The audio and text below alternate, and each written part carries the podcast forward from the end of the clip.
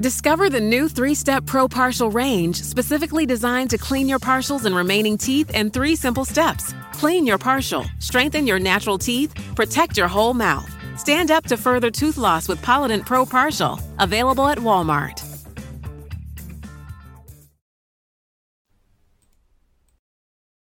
This is a podcast. The number one cheap rocket jersey firm. Lonely Hunts Cafe. Spicy conversations. Vince Wright, the sports governor from Minnesota. Man, Belly Young. Microwave. Reggie Long, aka Dollars and Cents. My name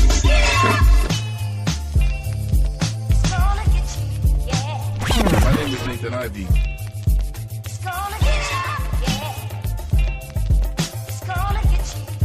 Sports Bar, also known as Stacy Sports Radio.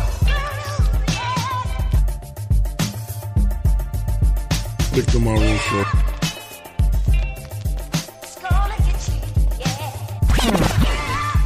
Law said 100.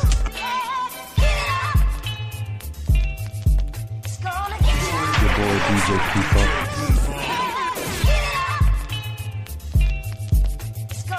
a BS3 Sports Show.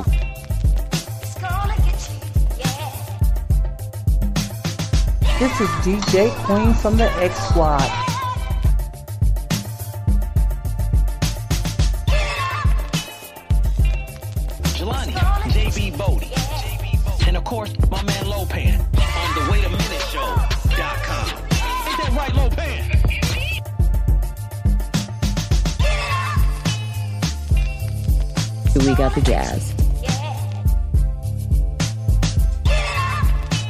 Fresco famous.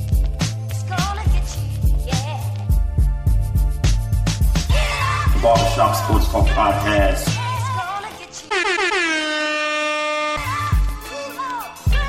Soul Meets the Streets Radio. DJ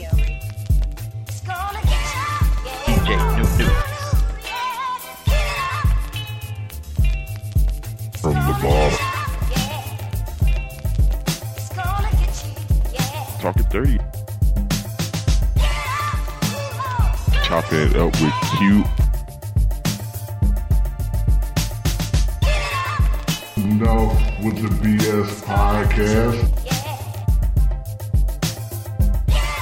Talking with Tori Show.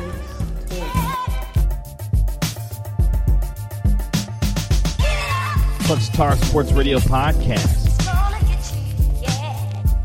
Tasty Talk with man Belly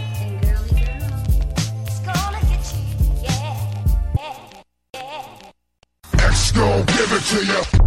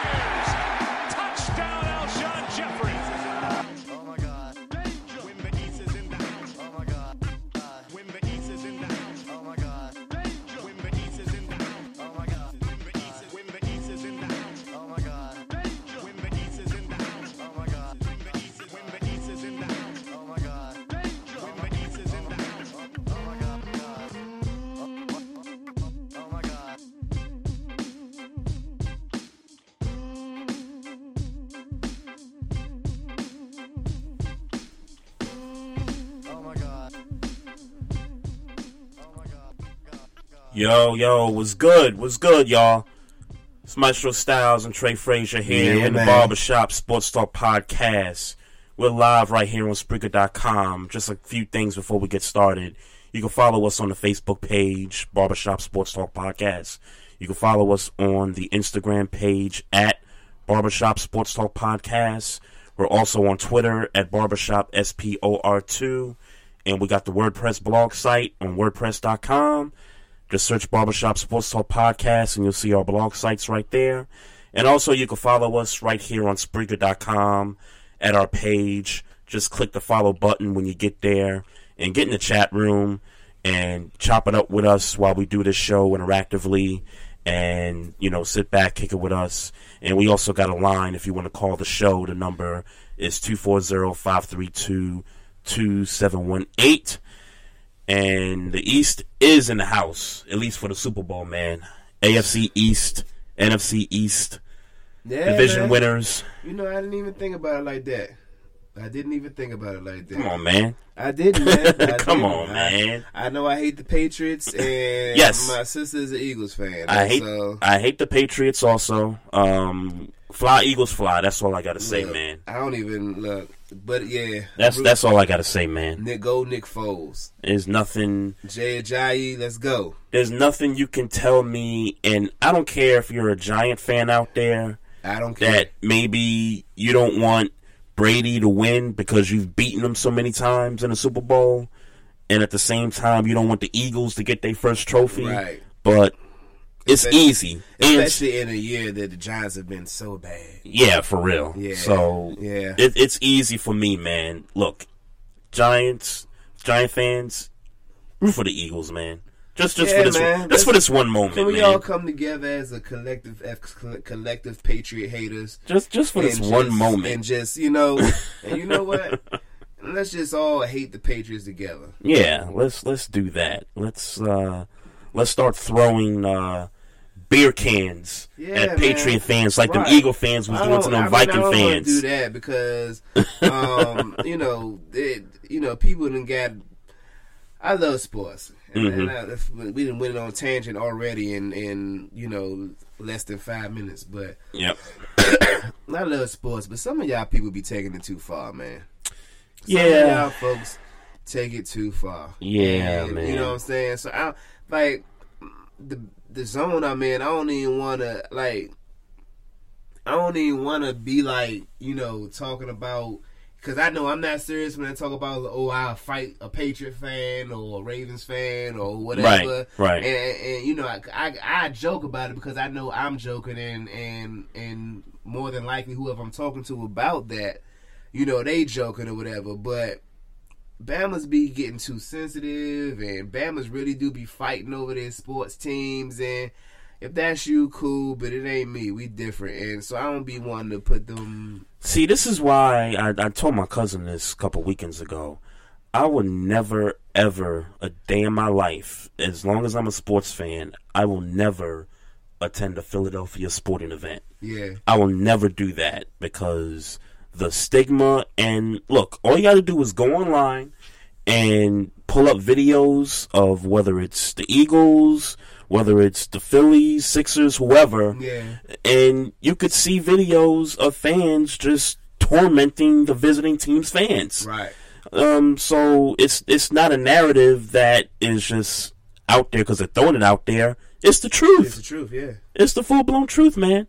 Um, we got that ninja up here in the chat room, What man. up, that ninja? What up? What up, man? Uh, he he says uh, the first Super Bowl that he's not going to give a flying f about.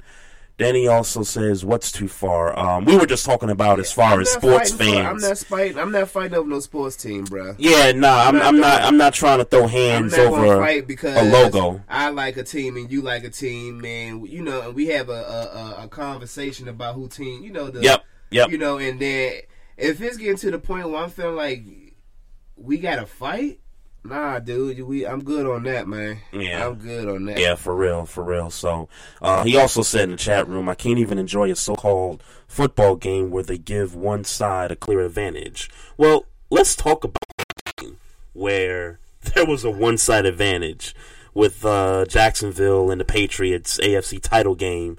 Uh, 24-20 was the final. Yeah. And um, interesting perspective from me. Um, well, you know, I had the family issue down south, so I was down there for the weekend. Sunday was travel day to come back home. Um, thank God for XM Sirius Radio because I was able to get the Jaguars um, announcers and the Patriots announcers, so I flipped back and forth between the two. And one interesting nugget, probably in the third quarter, where I think the score was twenty to ten Yeah. in favor of Jacksonville. The sideline reporter for the Jaguars was pissed off. And one of the reasons he was pissed was because apparently Marcedes Lewis ran a couple of routes down the seam, down the middle, and he was getting mugged, and they wasn't throwing the flag for it. So, um, just to listen to that made me think, okay, yeah, they're, they're starting And- to play and the was little like games. Another, I don't. I, there was another like where, and I don't know if I got this 100 percent correct. There was a play where the Patriots should have uh, blatantly been called for a delay of game or something like that. Okay. and um, they weren't. Uh, I I didn't I you know I didn't see the I didn't see the actual play. I, I think I. I don't know what I was doing. That I was sick all weekend. I ain't gonna lie. So I, Mm. the game was on, but Right. uh, you know, I don't know, but it was something crazy like that. Um, the, I guess the consensus for me for the game is is that, uh, you know, just another another year in in in in purgatory, as long as you know the the Bill Belichick Tom Brady regime is in. Man, um, I mean, I saw that Jacksonville had got up early and you Right. know, and that's cool, but um, I Gronkowski was out. Yep. And we and they still couldn't pull it off. Which is a legitimate flag to throw, and I, I hate the rule because I, I, I did see the highlight after the game where he clearly led with his shoulder, and it just so happened that they collided head to head, and you know, full blown live play, you throw the flag. Okay, I get it, but the pass interference on uh, Bouye, Yeah. I didn't think that was a, a pass interference call right there. And so, what was it? 98 yard penalties for the Jags, and what a 10 yard penalty for the Pats, Mm-hmm. six to one. Uh, uh, I'm sorry, I'm trying not to be conspiracy theorist here, but you just can't help yourself to be prejudiced about these things when it comes to the Patriots. I- I'm, I'm, I'm sorry. Did, did the Jaguars blow it? Yes, they did. Let, let, and, and let me let me shout out Blake Bortles because He played a good game. game, yeah. He played a good game. Um, did he go ten for twenty one in the second half? Yes, he did. Fifty percent, you know, com- percent, uh, percentage completing passes. Okay, you could look at that and say maybe that's where they lost the Well, game. Can I? Can and I didn't mean to cut you off. He played a competent game. I don't want to say he played a good game because here's why. And here's why I'll say that. hmm Um, when when the asses got tight, hmm they dared him to make a play, Yep. and he just couldn't make a like in late fourth quarter. He looked like he did in the Buffalo game. I don't want to say he looked. That he didn't look that Not bad. that bad, but I'm just referring to like maybe the underthrows. It, it, it, it, for me, because again, I, I'm Mhm. not gonna say pretend like I watched the entire game. I was sick. Mhm. I, I didn't watch the whole game. Mhm. Uh, The fourth quarter, there there are there were t- there were times where it was like, look, Fournette ain't gonna get it for you, and obviously this is Brady time. Right. We just need you to make two, three, maybe three throws Mhm. where this game can get interesting. They it, they had a, they had an opportunity to um, get a field goal get a touchdown and win the game. Yes, they did. They had the ball in their hands at the end of the game, and it's like, Yep. let's just, um, you know, let's just make. Can he make a play, a few plays? Even if he's got to run the ball to get a first down, to could he do beat- that? to win this game? And he just can't do it. Um, and so I'll say a, I'll say I, I won't say a good game. I say a okay game because they. If you telling me the game that the Jaguar defense played, and I'm not acting like they played an amazing game. They played a game that you know I think they lost a little. they had they the position defense. to win this game after everything that had happened. I think that defense lost some composure a little bit um, coming down the stretch, and then you had Myles Jack sit out for a few plays. Yeah. Um, you had a couple other guys on defense that wasn't in the rotation, Right. so you had that. And then for the for the Blake Bortle haters out there who just want to find an excuse to pin this game on him, Yeah, this wasn't his fault. It was not his fault. This wasn't his fault. This, this was yeah. This That- game was not his fault. 100%. This wasn't his fault. No, it, it, it was not his fault. I mean, look at the play calling in the second half. They ran the ball literally on every first down. They had the ball. Yeah. And I'm like, can you, guys mix it up a little bit? Yeah. And and it's funny because when you look back at the previous two games against Buffalo and Pittsburgh, Mm-hmm. Doug Marrone was aggressive. I mean, he went for it on fourth down in the you know red zone against Buffalo. He did it again, went for it on fourth down against Pittsburgh in the red zone. But against the Patriots in the second half, he just Yeah. was like, "Yo, let's just." You know, milk this thing. Let's just run the clock And they were out. playing, and they were playing the run. I mean, a lot of the, a lot of the ball game, the Patriots are playing the run. Yep. It wouldn't have killed you to do some, uh, some play action. a play, yeah, some play action. wouldn't have killed you. And the Patriots did adjust to that play action a little bit though too. But I would have still kept But trying to. first down, every single first down that I could re- recollect in the Mhm. fourth quarter, Mhm. there was it was a run. It was a run. They were running Every football, and I'm just like, down. guys, getting two yards, three yards every yeah, first down. y'all letting this game soak away, man. Yeah. And and Brady, look, he's the greatest. I'm not Yeah. gonna hate on Brady, but I think at times we give Brady too much credit. I think not only I that's that. Well, I don't know if we not giving him too much credit, but it feels like um the league.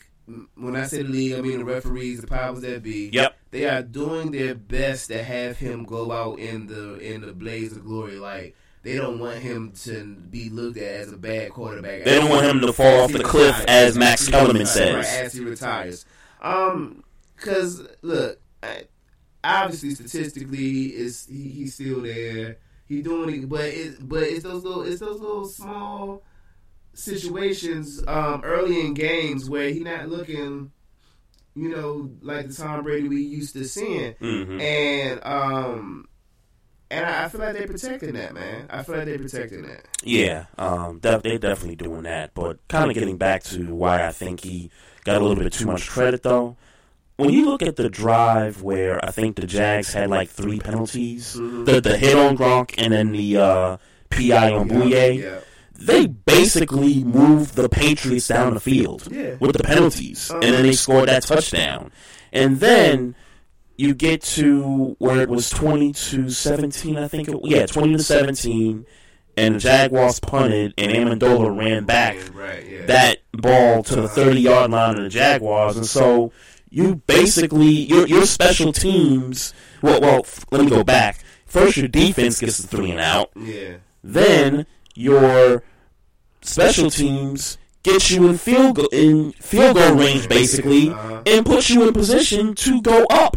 24 to 20. Yeah. So let's not act like this was all Brady here. I mean, Amendola had a lot to do with that. Amendola had a lot to do with Special teams had a lot to do with it. The defense, which almost pitched a shutout in the second half, got off the field. I mean, James Harrison had the one sack. Yeah. Um, they the defense did what they had to do, and I always say this: yes, the quarterback gets the credit for some of the comebacks, but you can't have a comeback without the defense giving you the ball back. That's true. So I, I think Brady gets a little bit too much credit. Nonetheless, he's the greatest. Here we are, another Super Bowl berth for the Patriots, and um, Forget y'all. they got two. They, they literally have two damn dynasties, man. Yeah. That that that's crazy, man. It- it- Uh, what's up to uh, Deacon Dale and uh, DJ Knox? Yeah, what's up, guys? Appreciate you guys here in the chat room tonight, man. Um, so then I guess this Eagles game, uh, which uh, man, man, um, you, you you thought the Vikings after going up seven nothing was like okay, so they're not, you know, they're in the game, they're not, you know, flying high off of that last minute touchdown last week, Uh-huh. and then next thing you know, Keenum throws the pick six, which you heard in the clip earlier. We opened the show, and that was all she wrote after that, man. Yeah. That was pretty. That was pretty much it, man. Yeah. Um, Garrett Blount, um, not a good game, but he did score the touchdown. Basically, just trucked what's his name to get there. Yeah, uh, uh, Sendejo. Yep. Yeah. Yep. Um, Who actually went out later on in that game. right. Yeah. Um, Nick Foles, great game. Nick Foles, man. I, I We slept on him. Yeah, we did. We slept on him, I man. did, man. I I Uh. didn't see it, and if I'm being honest with you, I still don't. Mhm. But I got to give him credit because uh, I, he did it, man. He did. He he did it. He- he- he did it, I yeah. blame, I, bl- I, I'm telling you, I I still blame the Eagles going to the Super Bowl on Marcus Williams, man. so, you- so you think the Saints would have went in there and did I their do. thing? I do, but Hmm. but not fair to do that at this point of the game. Nope, it's not. It's not. The Eagles are there. Yep. They smashed. I mean, smashed. Stunningly. Point, I mean, to the point where Bama's needed. To, they was fighting amongst each other. Yep. Um, I think it's somewhere at around four to three minutes in the fourth.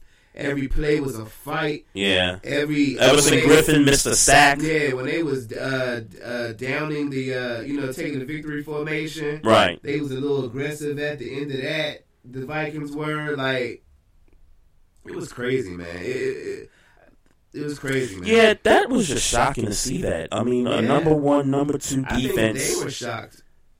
and you give up 38 points just like they Were that. shocked, man. But it's not even the fact that it was 38 was scored. It's the fact that they only scored seven. For me, like y'all only scored, y'all can only muster up seven points. Sure. The offense hasn't been. A, But I think been- you're, I think you're more surprised at the defense than you are the offense. Sure, but it's not that the offense hadn't been putting up points either. Sure. Obviously, the defense is the bigger letdown. Yes, yes. You wasn't expecting only seven points. I wasn't, I wasn't expecting seven. I was And it- expecting a close game. I you. So are you saying that it was more so? I, I was expecting Are you more surprised that the Eagles scored 38 and the Vikings scored seven? Am I more surprised At the Eagles scoring 38 or at the Vikings only scoring seven? I'm more surprised that the Eagles scored 38. Yeah. I- I'm more surprised at that. Based on what we saw against the Falcons the previous week, you thought that Eagles Vikings was going to be this defensive struggle, battle, hard tested, Yeah. you know, maybe 17 to 14, 20 to 17 type game. That's Maybe. that's what I was expecting. Maybe. I didn't expect to see that. Not that. I don't think anybody. is. But I'm gonna tell you something good, man. I, I saw this at the beginning of the game, and and, and, and something kind of gathered in my in my spirit. Mhm. Uh, everybody was oh well, I ain't say everybody. In the pregame, Eagles was uh celebrating. Uh, they was dancing and, and, and They were doing the skull clap in the stands. Not even that. Not Mhm. even that. When I saw the Eagles players on the field jamming the Meek Mill, and, and I saw Mm, Yes, the and the announcers said that. Yep. Free Meek Mill all over Instagram and all that. Yep. I looked at all that and was like, you know what, man? So I, I'm not gonna. I'm still not gonna pick the Eagles. Obviously, I'm not gonna pick the Eagles because I've already picked the Vikings. But right, right. Man, if it felt like we might have, they might have been in for something. Like my pick might have been in for something. Yeah. And I ignored it. I ignored it. I said, all right. I mean, But we but we ignored the Eagles ever since Wentz went down. Yeah. Pretty much. Yeah. We ignored them. Yeah. And and you saw some proof. You saw against Oakland that Monday night. Mm-hmm. You saw against the Falcons a little bit that this ain't quite the same team, but they played enough defense just to get out of that game. Yeah. And then you know, we're at this point, and wow, it turns out the number one. Because what did we talk about with the NFC? We said from one to six that any one of those six teams can go to the Super Bowl. We said that any of those bottom three quarterbacks, Matt Ryan, Drew Brees, Cam Newton, those three quarterbacks were a threat to get to the Super Bowl. And even the Rams with Jared Goff in his second year, that offense was a threat to do something. And it turns out both number one seeds in the Super Bowl. yeah. I mean, it's just amazing the build up, and then oh, after all, it, it worked out. I guess the way it probably should have, with even with Carson Wentz, if he was still there. So, Yeah. Yeah. but um, I don't know, man. I don't know, man. I I I tell you what. but DJ Knox said it looked like a college game. I apologize to Nick Foles. Yeah, I, I didn't see that coming, man. I apologize to Nick Foles. You you you you real, man. Yeah, nah, he's he's a real one, but yeah, you real. And and for for those that were looking at the final four quarterbacks in these playoffs, and people were kind of, I guess, scared of a potential Blake Bortles versus Case Keenum or Blake Bortles versus Nick Foles. Yeah. Look, let, let's stop acting like the NFL is the NBA or Major League Baseball. They don't need big markets or really, to me, I don't think they need like the top quarterbacks in the game for the Super Bowl to really, you know, really have an impact. It's the NFL. It's, it's the top grossing sport in the country, as far as I'm Well, concerned. I think I think it's definitely a different Super Bowl if you have um I don't know the the the If it's Jacksonville, Minnesota. uh I, I'm sure I was if it's the Dallas Cowboys and the New England Patriots, that's a different Super Bowl than Sure. you know. Sure, no, from a rating standpoint, Yeah, sure. Yeah. But I get what you're saying that they don't need it to They don't need- We're gonna watch the Super Bowl. we're gonna watch the game. Yes, it's foot. It's it's the NFL. It's football. So you gonna but you're gonna get the regular numbers. But the P but it, Yeah, you'll get some regular numbers, but you'll also get some storylines. Like, let's say the Vikings won the game. Okay, so what's, okay, if the Vikings won the game, what what would you say the storylines are? Oh well, first team to host the Super Bowl, Yeah, yeah. obviously. Um, they're obviously going to talk about the previous play in the same game that kind of catapulted them to that point. Yeah. So you have so you have that aspect of it. Um, if you had the Jaguars in it, it's the first Super Bowl appearance in the franchise's history. Okay. You you, you have that storyline, and then um, I, I think any combination of Super Bowl, you you. This is what they're supposed to do. This is their homework. This Yeah. is this is the media's homework. This is the NFL's homework. You're supposed to develop storylines. Yeah. And don't tell me that it would have been difficult to create a storyline with any of these four combinations. job. And and I had to think about this the last time we had a final four where the quarterbacks was not that much of a like They weren't big names. they weren't big names. Mm-hmm. I had to think back to the 05 playoffs in the final four. So you had a young Ben Roethlisberger mm-hmm. coming on his, his second season. Mm-hmm. You had a Jake Delhomme that was two years removed from a Super Bowl appearance, but people didn't think he was a Yeah. a top quarterback. Yeah, he wasn't. You had Matt Hasselbeck, Yeah. Who was, in my eyes, a game manager. At least that particular team was. That that dude, that team that year, He was a good quarterback. he was good, but they ran the football that year. Yeah, Shaun. Yeah, Shaun Alexander. Oh, Yeah, of course you ran. They, the they, yeah, that that offense was catered around him, not Matt Hasselbeck. And then you had Jake Plummer out in Denver. Denver, yeah. Uh-huh.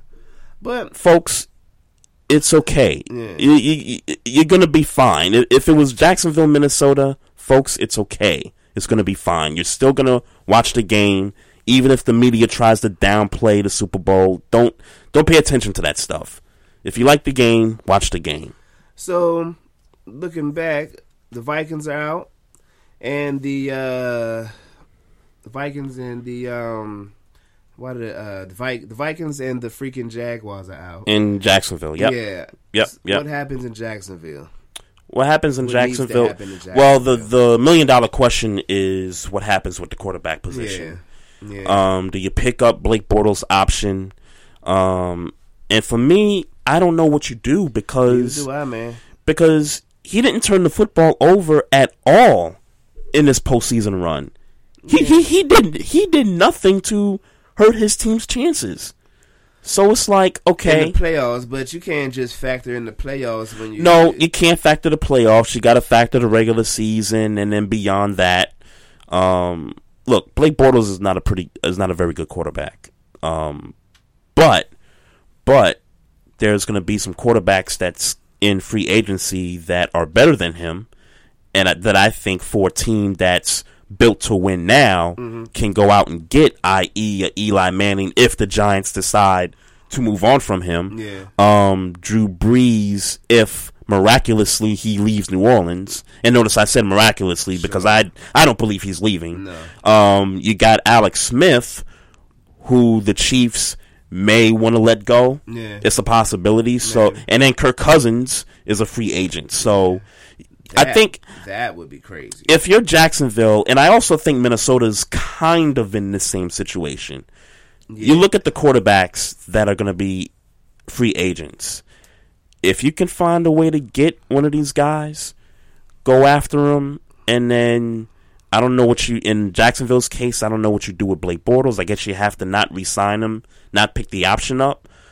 Yeah, Or I- I or- bring- you got to bring some competition in there for him. Right? Yeah, bring competition Let's say in. that. Bring there you go. There, there you go. competition in for him. Yeah, I, I, I, I would agree with that. I wouldn't bring in Kirk Cousins, even though that'd be lit. If you bring in Kirk Cousins, he's losing his job.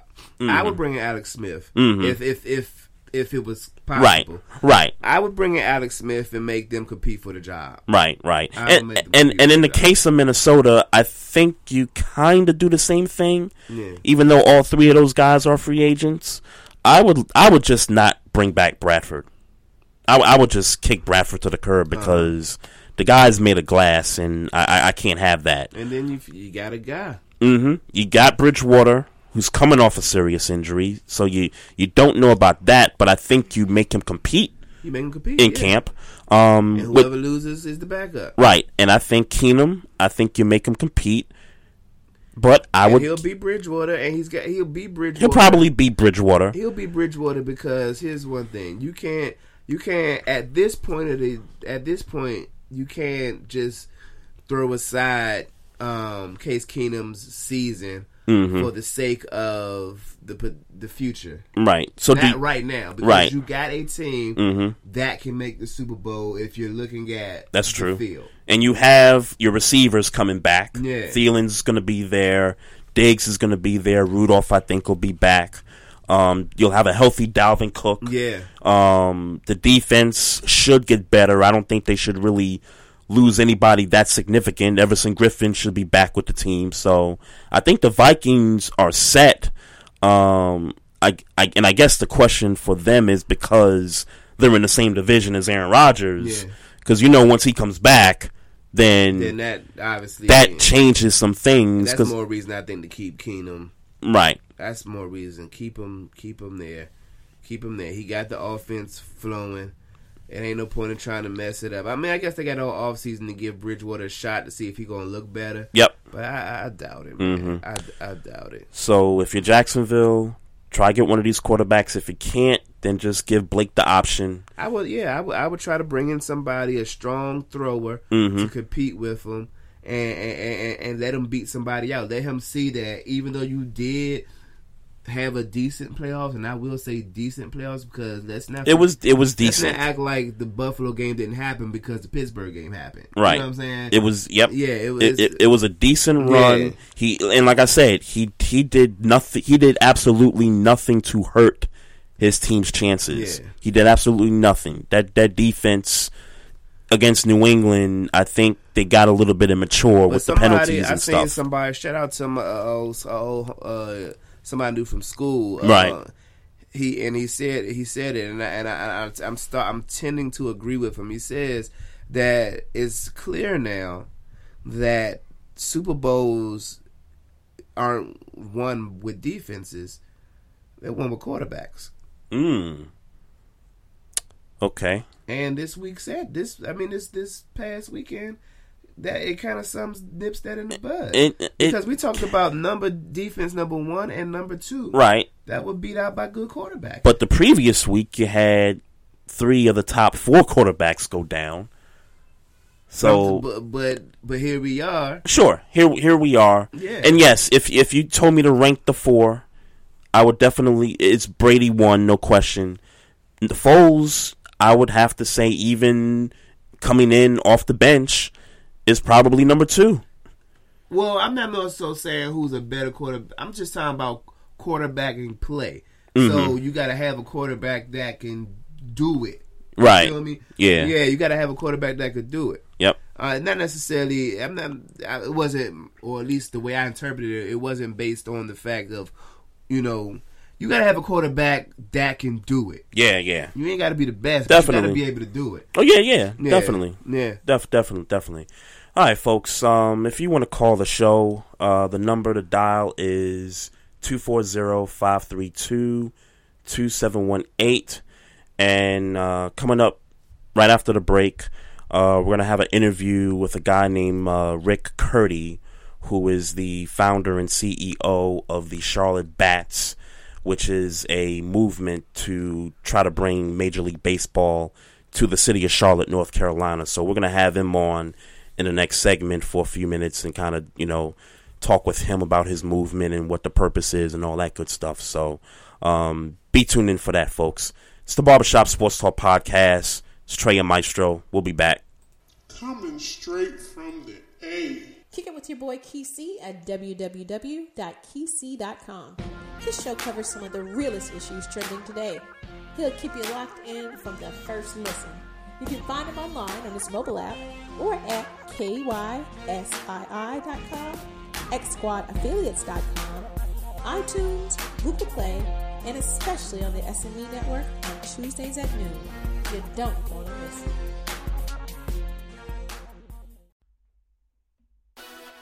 Hey, what's up, everybody? Vince Wright. You know me as the sports governor. The ladies call me the big smooth one. But I'm coming to you live from Minneapolis, St. Paul, and we're bringing you sports done right every Tuesday night.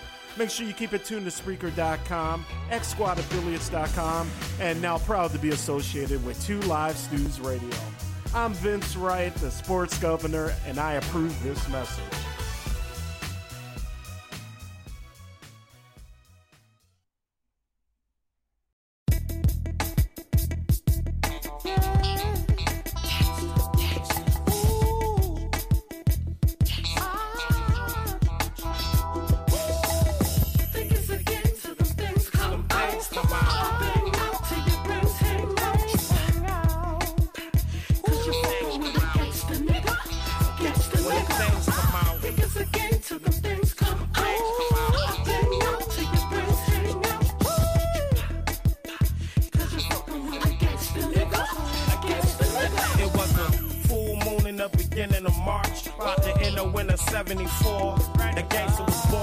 Introduced to sending and spending women. Cats with big hats, slamming Cadillac doors. You choosing hoes, you losing your hoes. You niggas loose with your hoes. You motherfucker, y'all ain't used to no hoes. Niggas wanna low jack, track your bitches,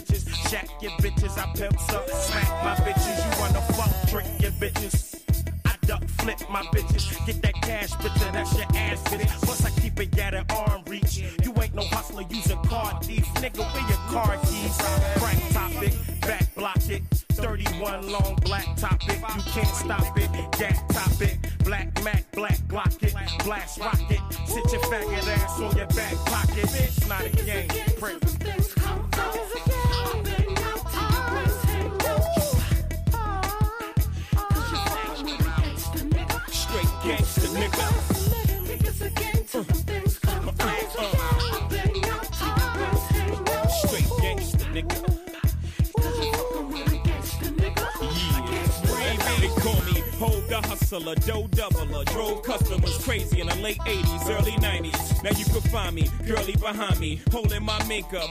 Ice pinky ring in the air, drinking my drink up. Top down, dro in the air, blowing that stink up. It's seldom that I smoke, but it helps my think up. Makes me a mathematician about my math. Get celebrity ass, I'm a statistician. Rap with precision. Nigga, your hoe chose hoe, that's rapid division. Now divide yourself and slide. I, Young Vito, voice of the young people, mouthpiece for hustlers, ventriloquist for jugglers. Took it with few went, made a few cents. Don't call me hope no more, call me the blueprint. So dope, so crack, so soap, so rap. Bought Bentleys, bought them back. Buy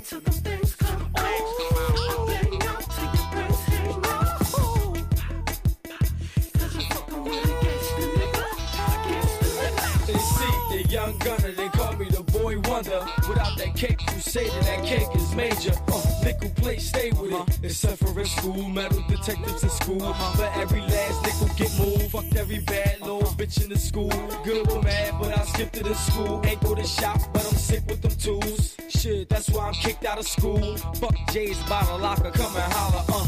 Out on my own, moving out with the chrome. And can't nobody take me out of that zone. Not even AI. It ain't even a business, it's just the way I get it consistently. Flip it into the day I'm gone. Scream beef any day and it's on. The same Chris Dangerous when they ate in my palm. And been pain since the day I was born. But these lames think it's a game to them things is wrong. Uh.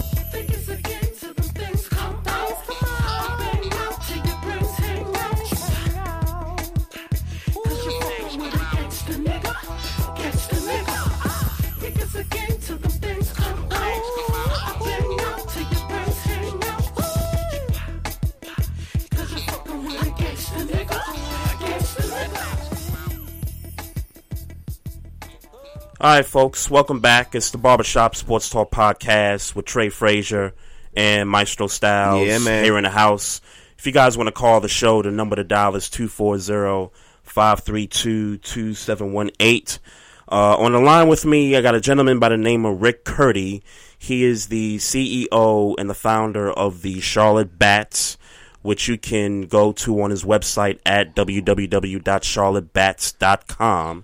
Um, it's a movement to try to lure an M- uh, Major League Baseball team to the city of Charlotte, North Carolina. And uh, Rick, if you you're still on, um, thanks for joining me and Maestro for a couple of minutes, man. How are you? I'm doing well. Thanks for having me on your program. Great, great. So, um, so tell us about this um, movement that you have going on here. I had a chance to take a look at the website um, the past couple of days, and um, I noticed that you guys have a lot of merchandising going on and a lot of logos and things like that. So tell us how you got this movement to get started. I started about six years ago. Um, I'm originally from Los Angeles, and I moved to Charlotte. It's been about 12 years I've been in Charlotte now, and I see Charlotte's growing every day. We got baseball. I mean, we got football. We got basketball. We got the banks. We got everything here. And then the one thing I noticed we're missing is Major League Baseball. So I decided I had a choice: either I complain about it or do something about it. So I decided let's do something about it. And it's, I'm not the first person to do this, but I think we're the most successful people to do this because we started from the ground up through social media. And so we came up with a concept and the name of the Charlotte Bats. And from '94 to 2004, there was a minor league team called the Greensboro Bats, Mm-hmm. who are now called the Grasshoppers. And now, and then we use the colors we have are the colors of the city of Charlotte. So we combined that that to us to be a good representation of North Carolina. And we started a page called Let's Bring MLB to Charlotte on Facebook. And so far, we have about 18,000, over 18,000 likes and counting. Mm-hmm. And we've just been growing. People want to see it. Okay, so let me ask you, Rick. Uh, this is Maestro, and uh, what what would what would you say, or uh, have you heard any? What would you say is like a finite amount of uh, support, say likes or or contributions, or what would you say is a finite amount of uh, of supporters that you would have to have in order to uh, get a um, get a word from MLB? Or Well, from somebody that may be uh or somebody that might be interested in you know trying to put the you know the funds together to have a baseball team Yeah, absolutely. Well, the great thing was that in 2015, Major League Baseball Commissioner Rob Manfred came out with a short list, and Charlotte was on that list. Charlotte, Montreal, Portland, Las Vegas, New Jersey, Oklahoma, Mexico City. And so that was a great thing. And for the support, uh, my idea is to get corporations to get involved. Charlotte is the second largest banking community next to New York. Yes. We have Bank of America headquartered out. We have one of the largest energy companies in the world in Duke Energy. We have people out here like Michael Jordan, Dale Earnhardt Jr. NASCAR is very popular in North Carolina. mm-hmm And so my idea is to get corporations and other people involved. And to throw another wrinkle in this, recently the owner of the Panthers, he's going to sell the team. yeah Yep. And the, the new owner, we don't know who it is, but already there's discussion about the Panthers want maybe might get a new stadium. So maybe my idea would also be hopefully we can get an NFL MLB stadium built. mm. Oh, great. So there's a lot of yeah. So there's a lot of things that are going on right now. We have to wait to see when Oakland and Tampa Bay get new stadiums. Then they'll expand, and Montreal will be the first to get it. Right, right. And so, a lot of things we have to wait on, but we got the people, we got the money, we got all these things happening. We just have to wait. You're listening to Rick Curdy right here on the Barbershop Sports Talk podcast, uh, CEO and founder of the Charlotte Bats. So, Rick, um, I've been to Charlotte a couple of times, and I think it's one of the beautiful cities in the country here. Um, I did notice that they do have a minor league baseball stadium not far from the Panthers Stadium, if I'm correct there. Um, Yes. Do you think that the minor league baseball team could potentially be a roadblock into getting an MLB franchise to come to Charlotte? No, actually, I think it's the opposite. You know, we our minor league team was in South Carolina. It was about 20 minutes from Charlotte, Mhm. and their attendance was bad. And and uh, there was another guy that tried to bring Major League Baseball, and he thought that if the Knights came to Charlotte, that would hurt us. So for seven years, he blocked it, and no people were very unhappy with him. So I said, you know, what we need to do is get the Knights to come to Charlotte, build a stadium, and their attendance will go crazy, and it did. They were averaging like 3,000 in South Carolina. Now that they're in North Carolina and Charlotte, they're averaging like over 9,000 a game in a 10,500 seat stadium. Their yearly attendance is over 620,000. It's one of the top in minor league baseball. And I believe that because the Knights are here and with the new commissioner coming out with a short list, that has helped us to get on this list. If they were still in South Carolina, I don't think we would have made that list because they would have seen it as Charlotte, but they played in South Carolina. Mhm. Now that they're actually in Charlotte, I think that has helped our chances, and that's one of the reasons why Commissioner Manfred has selected Charlotte as a potential landing spot for future MLB expansion. Probably because it's still like the Charlotte metropolitan area. At least that part of South Carolina Yeah. is.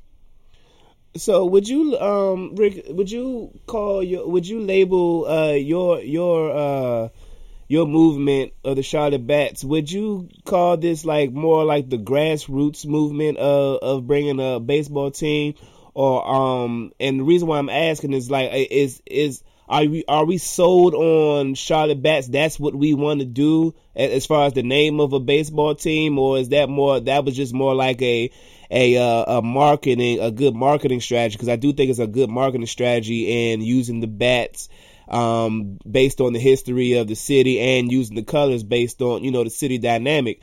Um is the is that like we we're sold on bringing the Charlotte Bats to Major League Baseball or is it more about um bringing the bringing baseball to Charlotte in general It was a concept we came up with. We wanted something that best represented our city and state. Mhm. We're known for flying because the Wright brothers flew their their airplane in North Carolina. So North Carolina is known as the fly, as the state known for flying yeah and Mm. known for NASCAR. And we kind of want to get away from that. I think it, it stereotypes us. We're North Carolina is more than just flying in NASCAR. So we wanted something that represented our city and state. And the Charlotte Bats was just a concept, an idea. I think it opens up discussion more for Major League Baseball expansion. okay I mean, if we, if we get a team out here and let's say they they make them the Charlotte Knights, that's great. If we get the Tampa Bay Rays to relocate here, yeah or maybe the Marlins or whatever, and they Uh-huh. call them the Charlotte Carolina Marlins or whatever, Yeah. that's great. So Cool. As long as we get Major League Baseball out here, Right. that's the number one goal. So, th- so it just to be clear, and, and for listeners to be clear, um, the the major challenge right now is uh is what? Well, right now, uh, the the thing that's holding us up is the stadiums in Oakland and Tampa Bay. The commissioner says that before he decides to expand, that Oakland and Tampa Bay need stadiums, and they do. Now Mhm. that the Raiders are going to Las Vegas, the Oakland plays in this ridiculously eighty thousand seat stadium, and it's it's just not a baseball stadium. And Tampa Bay, their stadium is just it's not a good stadium. Their attendance has like been last since you know for the last five or six years. And so once they get those stadiums situated and they're getting built, and we'll know what what happens to them because you know they might move, they might say we don't know, but as soon as they get those stadiums built and they're not going anywhere, they'll expand. And I know Montreal will be the first to get the team. Mm-hmm. And right now there's 30 teams in baseball, and they want they always expand by two. And right now Charlotte is one of the favorites, and Portland we're like the two favorites right now. Yeah. Mexico Mhm. City's been mentioned, but it's always Charlotte or Portland that will join Montreal as the two new MLB teams. Rick, I agree with you. Those two stadiums that you referenced in Oakland and Tampa, um, kind of hard to watch on TV when you know half the stadium is full, and then also you have facilities that aren't the best um, modern day kept in terms of what we see in today's modern day stadium. So I, I agree with you there. But here's the thing about Major League Baseball, and I want to get your imp- opinion on this. Um, We've seen other leagues move teams to markets where there's no other major league franchise. Like, for example, you had the Sonics move to Oklahoma City to become the Thunder. That was an open market for that team. You had the um, you had the NHL recently start an expansion franchise in Las Vegas, the Golden Knights, and they're doing well. And then in the um, NFL, you had the expansion team in the Jacksonville Jaguars, whom we just talked about earlier in the show. It seems to me like Major League Baseball is scared to pick a market that doesn't have any of the other three professional sports in their town. Why, why, why do you think that is? Because I believe that there's a couple of towns out there, and you know, this is not to you know, degrade Charlotte because I personally think Charlotte is a great spot for a Major League Baseball team. But you got places like the Norfolk, Virginia area, which is a pretty Uh-huh. large metro area population. no professional franchises, you know, play there. So, you know, why do you think the league is sort of hesitant to Well, you know, make a move like that's that? a good point you bring up. Um, yeah, like Virginia. Actually, uh, the, I think the Expos were going to move to Virginia. Something fell through, and they eventually went to Washington D.C. Yep. But like Nashville, Nashville, I've heard is a good landing spot. I mean, they have the Titans. Um, New Jersey is actually on that list, and New Jersey doesn't have any teams, even though the Giants and the Jets play there. Right. But and the um, Devils. and the Devils too. So Yep, there yep. are a lot of great markets. I think Virginia is a great place. Um, and what's what's um, interesting was that um, during the All Star break um, in uh, Miami, and the commissioner was speaking. He was speaking again about uh, expansion, and he mentioned Mexico City and Montreal because I know they want to make baseball more global. right. Um, so they've been talking about Mexico City. I've heard. I know they want to bring a team back in Montreal. I've heard Vancouver, um, maybe London. You know, who knows? I know the NFL's thinking about doing that. The NBA's been kind of experimenting maybe with uh, NBA team. I mean, they did have a team in Vancouver. Now that they're in Yep. uh, Tennessee. Yep, yep. But the thing the commissioner mentioned about Charlotte was that one of the reasons he mentioned Charlotte was because we already have football and we already have the basketball. And he saw that as wow, Charlotte can support football and basketball, and their minor league team is like number one and number two in attendance. Mm. That's a potential landing spot. He said Charlotte was a possibility for Major League Baseball. Mm. So I think having the Panthers here and having the Hornets here and having someone by the name of Michael Jordan who owns the Hornets, pretty successful guy. Yeah, I think absolutely. that that Definitely. attractive to him. It's attractive to people. We were on a list for Major League Soccer expansion. We didn't make it, unfortunately. So we we are growing. We're one of the fastest growing states. We're the ninth fastest. Uh, we're the ninth fastest growing state. We're one of the f- largest fastest growing cities. Yep. It's a really good growing And- city. And North Carolina last year on Forbes list was number one in businesses Yes, yes. Mm-hmm. which, is, which is very impressive. And we have Absolutely. South Carolina next door, so we have the people. So let me ask you. Let's let me ask you, man. come to North Carolina. Yeah, my fault. Let me ask you. Uh, we got Rick Curdy here, the Charlotte, uh, Charlotte the Charlotte Bats. com, Mhm. CharlotteBats.com, uh, which is an initiative initiative to bring baseball to Charlotte, North Carolina. Uh, my last question, man, before we let you go, uh, I wanted to ask you one. What what would you say is a a good a a, a reasonable timeline for baseball to come to Charlotte? A and B.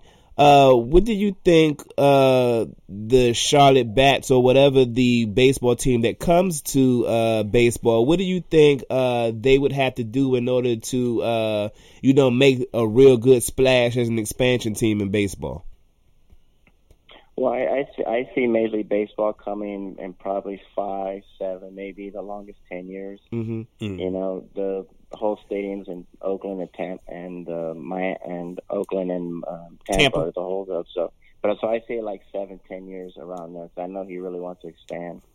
And for our team to make a splash, as soon as they come to North Carolina and they see people coming here, people are going to be excited. It was it's like the Thunder when you mentioned when when the Hornets, you know, were playing um were playing in Oklahoma because of Hurricane Katrina. That was that was just like a place for them to I play remember that. temporarily, Mhm. and the attendance was like through the roof. I remember and that. people are like, "Wow, Oklahoma!" And because of that, they got a team. Yeah. And, Se- and when Seattle relocated it, that was a surprise. And I think a lot of people see that in Charlotte. I think a lot of people don't know much about Charlotte or North Carolina. They just think we're like a little small state. They don't realize how big we're growing. And when you go to the minor league games, you see them sold out. And so when people, it'll bring excitement. We don't have a lot of teams in the South. The only true team we have are the Atlanta Braves. They're about five hours away. We're nine hours from Washington D.C. So Right. we have enough of that area that we can support our team. And we have South Carolina there. And I think as soon as we start winning and start being a real serious team. I mean, look at the Golden Knights. They're an expansion team. They're number Expansion team in their division. number one in the division. Yeah, yeah. Exactly. And these expansion teams now, I mean, before you had to wait seven or ten years for them to be successful, and now it's like two or three years, and they're like, I mean, look at the Diamondbacks and look at the, I mean, they won a world, they won a World Series in their like third year. Yep. Yep, yep. Um, so, Rick, just a couple more questions for you, and I and I do think that um, if there is a team to relocate to Charlotte, it is the Tampa Bay Rays because I just think that that franchise just hasn't been able to generate enough buzz in that town to really support that franchise. So, if it's any franchise, I would believe it's them.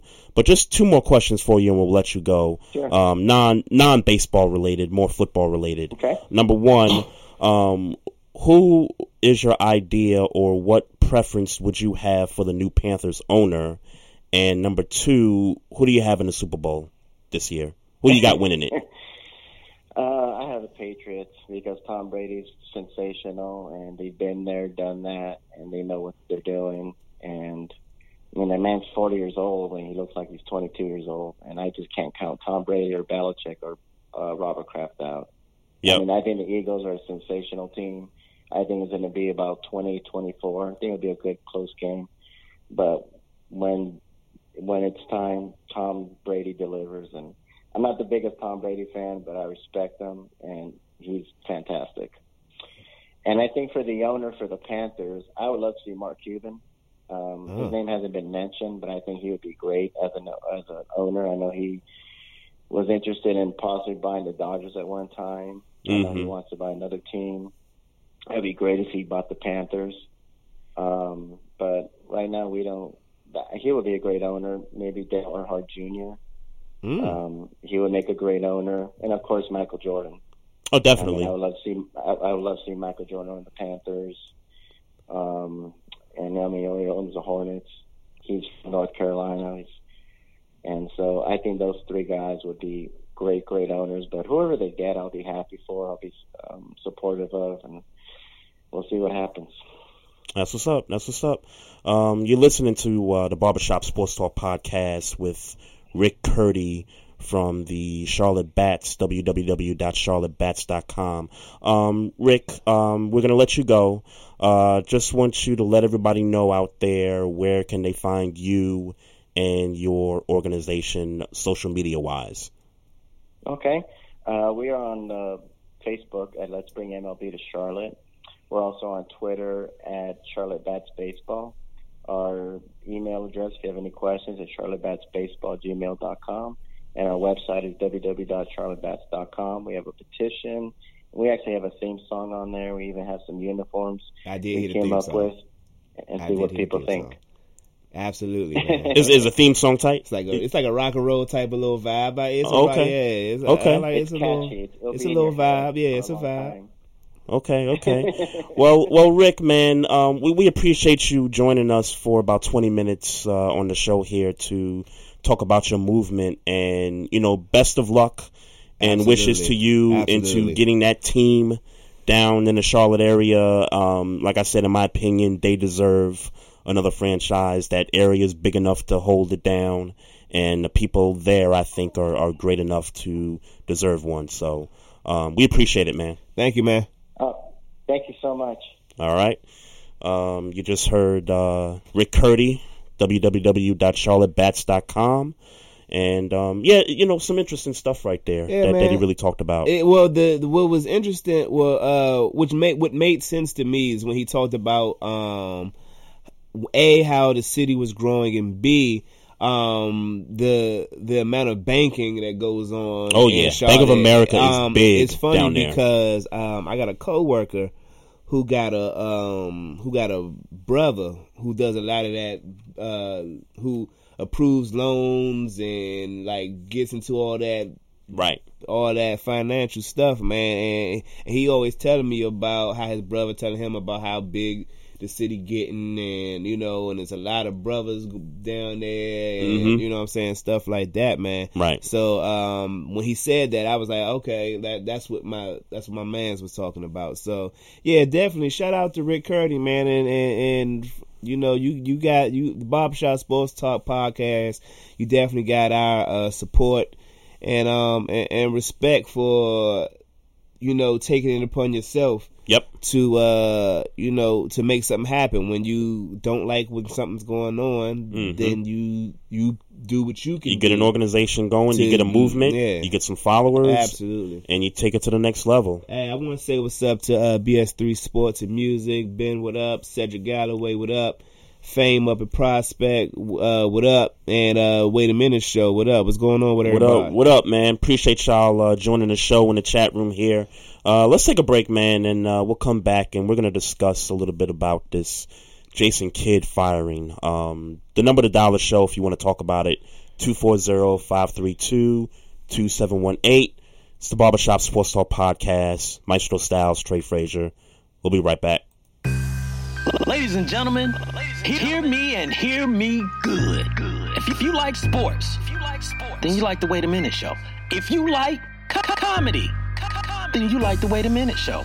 If you like a different opinion coming from a different angle, then you like the Wait a Minute Show. So join me Wednesday, 9 p.m. Eastern Standard Time. With your host, Jelani JB Bodie. And of course, my man Lopan. On the Two Live Stews Radio Network. Ain't that right, Lopan?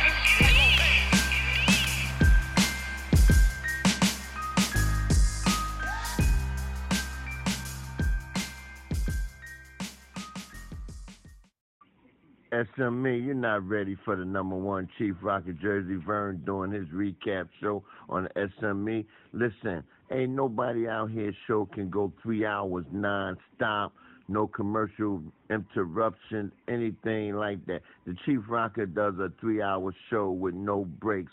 To all you other talk shows, you better up your game and get it right, because the Jersey Vern is about to stomp on you, the number one Chief Rocker. Boom shakalaka suckers. Yo. Yo, take the window lock off, man. It's crazy. Move the seat up a little bit, too.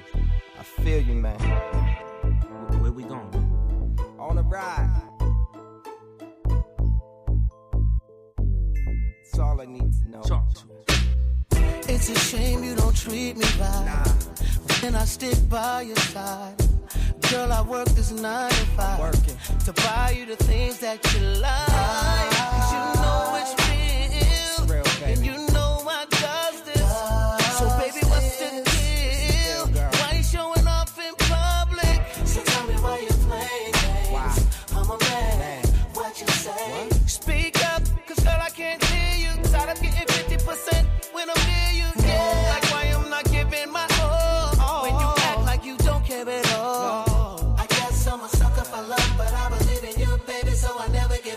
Time I buy you things, you play the game. You run, run, run, and you run, run. Can't you see my heart's in pain when you run away? You run, run, run, and you run, run. I'm so, so sick of this. Give me kiss, then you split. Tell me you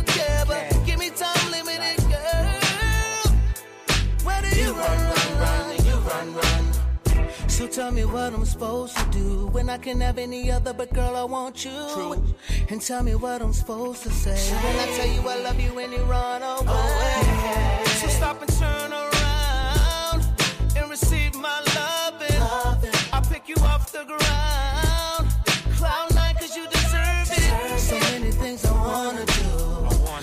First I need to be with you. I So I can make your dreams come true. But every time I try, you deny me not cool.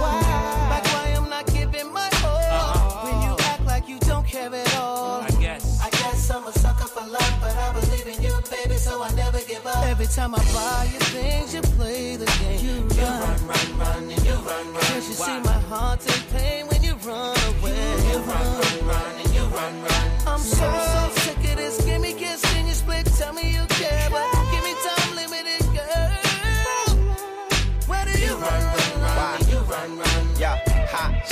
she the baddest.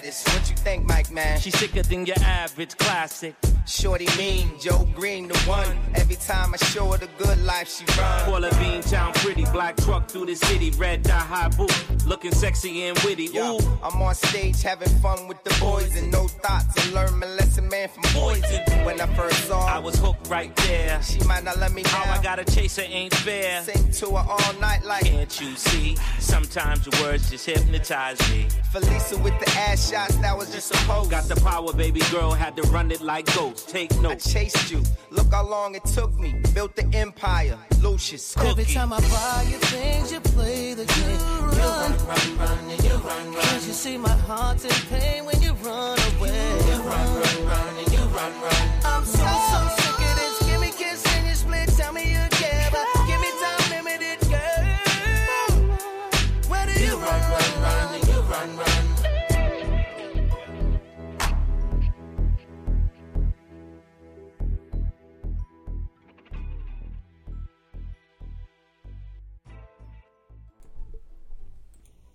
All right, y'all. Welcome back, folks. It's the Barbershop Sports Talk Podcast. Maestro Styles and Trey Frazier here. Yeah. We here in the house tonight, y'all. Yeah, man. If you want to call in, talk to us. The number's 240-532-2718. Um, man, Jason Kidd, man. Jason Kidd got fired, man. Yeah, man. That was that was it felt like a sad day in NBA coaching um you know, in coaching Yeah. arena, man. Um well, here's my thoughts about it. Sure. And I always said that Jason Kidd was a good coach, even when he played that one last year, his final year with the Knicks, Mm-hmm. the year we won 54 games. He retired and then he coached the Nets. And even then, people questioned his coaching ability because he had KG, Paul Yeah. Pierce, and some of the vets Yeah. on that squad. But the moment he got to Milwaukee, took that team to the postseason was down 0-3 against Chicago, and they won a couple of games in that series, you know, and lost to the Lost Bulls to the Bulls, eventually yeah. four to 2 Mhm. But I always said that Jason Kidd was a very good NBA coach, and it's sad to see him lose his job at this juncture in the season. Yeah. I mean, to me, I, What if, if Number, what they at in the, in the uh, standings? and and I'm gonna get to that. Okay, okay. But um, Jason Jason Kidd, if you wanted to get rid of him, if you thought like if you thought there was something going on within the confines of the organization, whether it's on the floor in the front office or whatever, do it in the off season. I, I I hate when coaches you know get let go. I mean, you saw Earl Watson go out in Phoenix. You saw uh, David Fizdale go out in Memphis. That that one to me was the more egregious one, the David Fizdale one. But um, but when I when I look at the standings though, and I and I look at this roster, this was a roster to me that. Well, I want to say the roster. Let, let, us discuss Greek Freak for a second. Um, definitely most improved player, you know, coming from last year into this year. Definitely doing that. So what what do the Bucks do? They go out and they trade for Eric Bledsoe mm-hmm. to beef up the scoring. You got Khris Middleton who can knock down shots. I mm-hmm. think he's averaging close to 20 a game. Mm-hmm. You got the rookie of the year in Malcolm Brogdon last year. I mean, probably by default, but nevertheless he was rookie of the year. Uh-huh. So you you have this on your squad, and you got a pretty good, talented roster. Greg Monroe comes off the bench. Thon Maker's a young talent, still raw, still trying to get legs under his feet. Um, the fact that they're the number eight team in the Eastern Conference right now, you can make a case that it's a disappointment. Yeah. I mean, let's let's let's look at the teams ahead of them.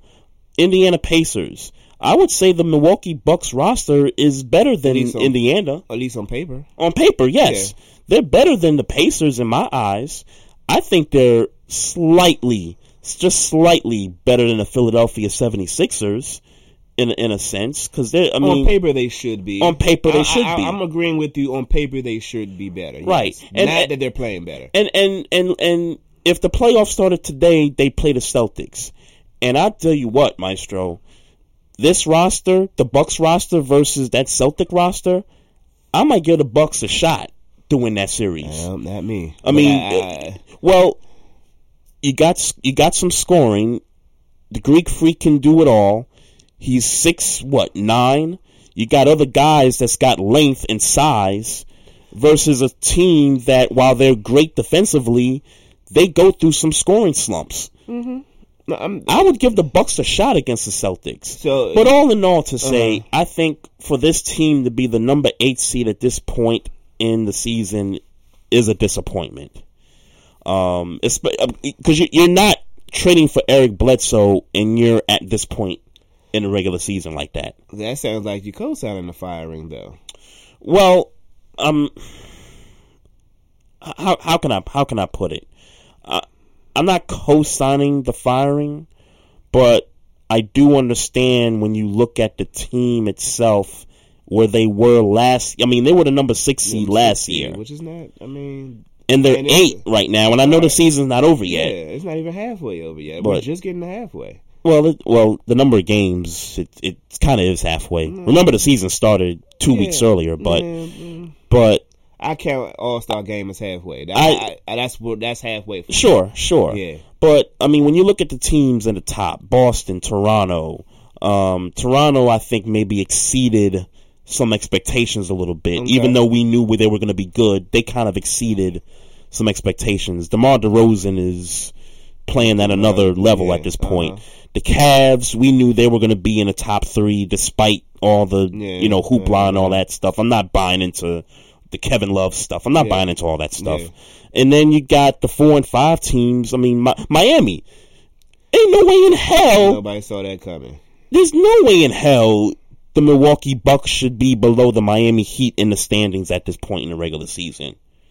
The Wiz, the Wizards. It still sound like you you co-signing the firing. Um, but, but I'm I'm I Okay, don't I'm I'm not co-sign again. I don't want I don't like coaches getting fired in the middle of seasons. I like to see coaches finish the product and finish the season out.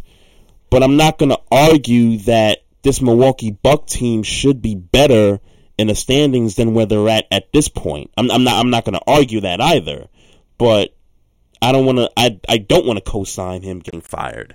I, I, I really don't. I wish he would have continued this thing out and saw this thing through. Well, I don't think he should have been fired. Let me say that. Mhm. Uh, let me say that before I before I tell you I under, but I understand. Mhm. I don't think he should have been fired, but I understand. And and and and if I if I understand correctly, and correct me if I'm wrong, Right. He also makes basketball decisions about who comes in and who doesn't come in. Yes, because that was the thing with the Nets was that if Prokhorov didn't give him some extra control, that's why he rolled out Exactly. the way he did from Brooklyn. Exactly. hmm So he got he's got control.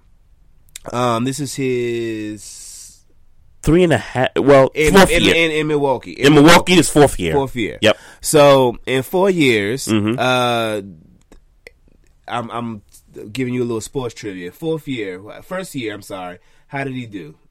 Took the Bucks to the playoffs. I mean, seeding wise. Um, hmm, I know they I were never the, remember that stuff. Ooh, they were they were low. They were definitely low. They played the Bulls in the first round. I'm trying to think. That was the Bulls team that we thought could have got by the Cavs that year. Okay. I th- I think the Bulls were number.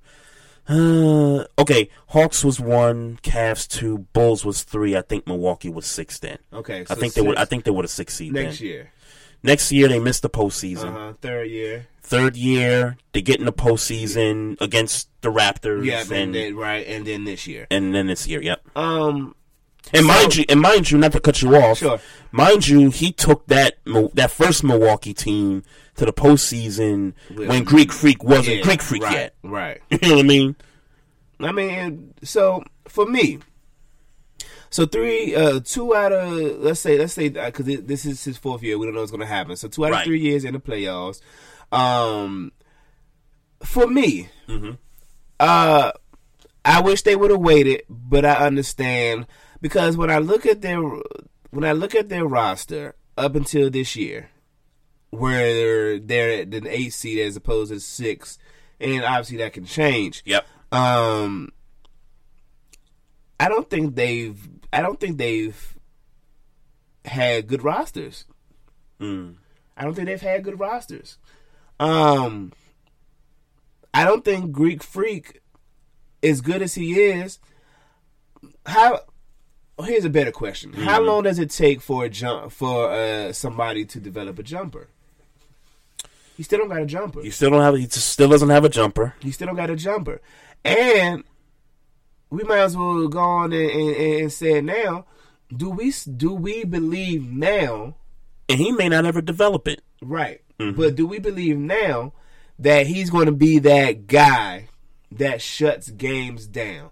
The reason why, and we we argued about this all that series last year, the Bucks and the Raptors. Yep. The reason why they're not going to win is because Greek Freak can't take over the game the way the Bucks need him to take over the game. Mm. We argued it all that entire series, me and you. I remember. Yep, Uh, I remember. Everybody came in the chat room. You crazy? He's averaging this and averaging that. Yep. I know what he's averaging, Mhm. but for him to for them to beat the Raptors, they need him to do more. Yep. And he couldn't do it. Mm-hmm. They bring in Eric Bledsoe, and I'm and that's obviously going to take some of the pressure off. Right. But do we believe that this year with Eric Bledsoe, he's going to be able? Because he still got to be that dude. Let's Greek be clear. Freak still has to he be still the dude. has to be that Yes. dude. Yes. To to get the Bucks out of whatever whoever they play. Get out of the first round. First round. He, You got to get out of the the first second round. round. If they do anything, Right. it's going to be because of Greek Freak. Yeah, I agree. Almost I agree. solely. Yep. You know what I'm saying? Yep. So is he that dude this year? Do we believe that? He's averaging more points this year. Mhm. But he, you know, pretty much rebound wise, same thing. Maybe Right. assist a little bit better, maybe. Shooting ain't shit really still. You know what I'm saying? So do Right. we believe because he averaging maybe three more points, four more points from last year, that he gonna be able to bring the points with Bledsoe? Is he gonna be able to deliver them out the first round? Even if they made it to number three, I mean Mhm. to number six. I'm sorry, Right. where they were last year, made it to number 6 Mhm. and had to play the uh, per se the Cavaliers or Right. the Raptors. Mm-hmm. Do we believe that? We've seen nothing to, to say yes. To say yes. Yeah, So- we've seen nothing to so say yes. the construction of your roster had to be put on the feet of Jason Kidd, Mm-hmm. And he didn't put together a roster, or he didn't develop Greek Freak fast enough. Right. to- Now, didn't you say last year that Jason Kidd did say, "Hey, I want the Greek Freak to do him." Yeah. You know, and He and and, and what's and that. what's happened? He really Greek Freak at times Couldn't do it. Couldn't couldn't do it. So does he lose his job for giving or trying to give the keys to the Greek Freak? Does he lose his job for that? I doubt it. Mm-hmm. I doubt it because that's what the NBA wants. Right. If that's what the NBA wants, then the Bucks going to let it ride until the wheels fall off. Right. Right. So I, I mean, I don't. I, I think Jason Kidd should have got more time to develop, but I agree. He should have got more time. should. But if if if they sat him down and said, "Look, man, you've been here for four years. The best secondary player that you got was Eric Bledsoe." hmm Which was supposed to catapult this team into the top part of the conference, He's- and they might be on the verge of missing the postseason. Yeah. if things shake out that Yeah, way. So that's that was that was the best secondary player you got, and you just got him, and we we still just number eight. We gotta let you go because we was expecting to be a four or five seed at this point hmm in the East, where you could they could have became a four or five seed if had they been playing better. Right? Are they? Are they? Is that roster better than the Washington Wizards roster? No, but could they beat? Should they be with the Greek Freak? With who? Early this year, they were saying Greek Freak early MVP. Mm-hmm. Remember how you remember those talks? I know Yes. it seems like it was a long time ago. It does. yeah. but those Yeah. talks were happening. They should they, they should be better than what they are right now, especially when in October you were talking about a pre uh, uh, uh, uh, him being an, all, an MVP on your team. Right. Right. I you know I don't know man I, I don't know I don't like I said I think they should give him more time but but if they sat him down and said this is why I'm firing you mm-hmm. you know what what can you do? what can you do But it, it sucks from the standpoint now because you you also heard some stuff where the Greek Freak was like begging the front office to keep Jason Yeah. Kidd, whatever. And so you have that, and so now you get rid of Kidd, and now you're putting into the psyche of these players like, dag, like we just lost, we just lost our guy. Like, Yeah. you know, how, how do we move on from a mental standpoint at, at this point? I mean, this is still relatively a young roster. I mean, the the the, the oldest veteran. I don't know who he's, if he's the oldest or not, but you'd have to say the veteran guy on the Bucks is Greg Monroe. Monroe, yeah. And what has Greg Monroe done to even warrant Greg be- Monroe, becoming a yeah. becoming a veteran to come in and you know shape the locker room? I ain't gonna lie, and I like I liked that move when it happened, but Yeah, but he, I don't think he's really made that much of an impact. oh, he hasn't.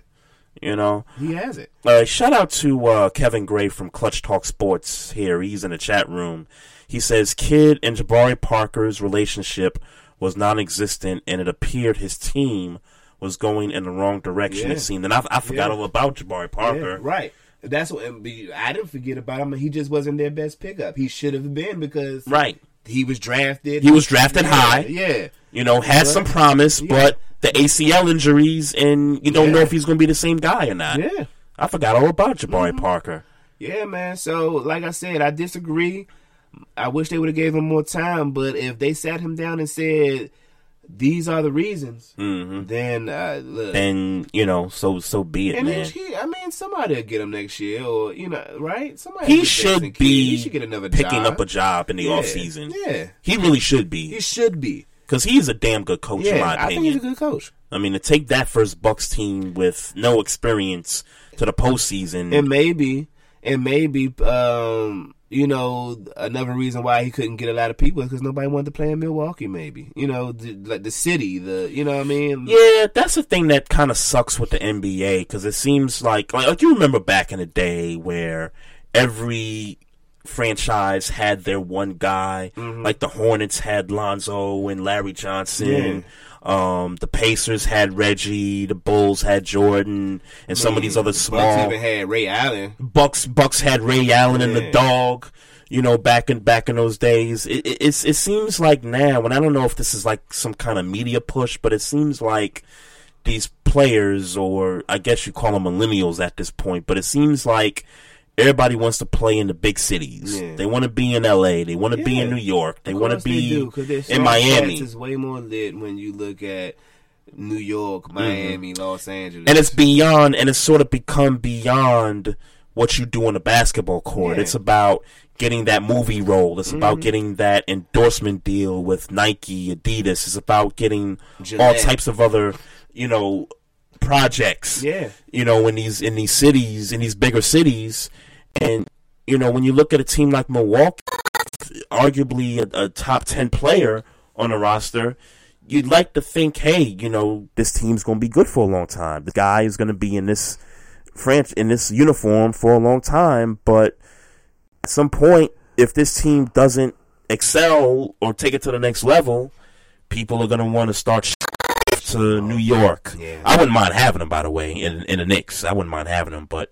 I mean, they're going to start shipping them off to L.A., uh, San Antonio. Even though San Antonio's not a big market, but it's a Well, it's a basketball market, It's a though. basketball Yeah. market because of the titles Because that the they've titles, right, brought yeah, in. Yeah, You know, but they'll be that for at least, and at least until they start sucking for ten years after pop or whatever. You know what I'm saying? They'll be good because they'll be good as a basketball team for the next after after pop retires. Yep. ne- that next five years afterwards, unless they go all the way down. Yeah, yeah, know? yeah, for real, for real. Um, Clutch Talk Sports, aka Kevin Gray's got a good point here. As y'all mentioned, I love the idea of David Fizdale coaching this team. It would fit r- right in immediately. He's talking about Fizdale with the Bucks. yeah. Yeah, I, I would like that. I would definitely like to see that. Um, I would like to see Jason Kidd somewhere else also. Yeah. Um, there's rumors about um, what's his what's his name? Uh, Cavs coach Tyronn Lue. Tyronn Lue. Yeah, if they somehow you know let him go or something you know crazy happens, I wouldn't mind seeing Jason Kidd coach the Cavs. I w- I wouldn't mind seeing that. Yeah, yeah. No, I, you're right. I wouldn't mind that, and that'd be the the the circus, the circus that the Cavaliers. You know, like Yep. It, it'd be perfect because if it worked, it'd be amazing, and if it didn't work, the, the you know we'd have something to talk about every week. Oh, So, absolutely. you know, absolutely. Yeah. All right, folks. The number to dial the show is 240-532-2718. We're going to take one last break here. We come back and just uh, give a couple of shout outs. It was a big fight over the weekend. Man. We, we got to shout uh, Errol Spence Jr. out for that Yeah. one. And then uh, a couple other things in sports. So, uh, last break here. It's Maestro and Trey. It's the Barbershop Sports Talk Podcast. We'll be back. Yo, this is your boy Keith C from the Kicking It with Keith C show. When I want to jam, I'm jamming with Queen Josie and DJ New New as they're kicking those vibes. Hey, what's up, sports fans? You're looking for a different type of sports talk show, something you haven't heard before. You gotta check out the BS3 Sports Show every other Saturday on Two Live Stews Radio, 1 p.m. Central Time, 2 p.m. Eastern. Sports talk at its finest. Always have great guests, playing some good hip hop. You don't want to miss it. Make sure to tune in to the BS3 Sports Show every other Saturday at 1 p.m. Central Time, 2 p.m. Eastern. Okay, Slay. You called on the right man. Yeah, jump on. Yeah, uh. K Slizzy. Joey Crack, I see you out there in the BX, baby. Cook, cold crack. Sweat is our cologne. We grind. House, land, and home. We ball.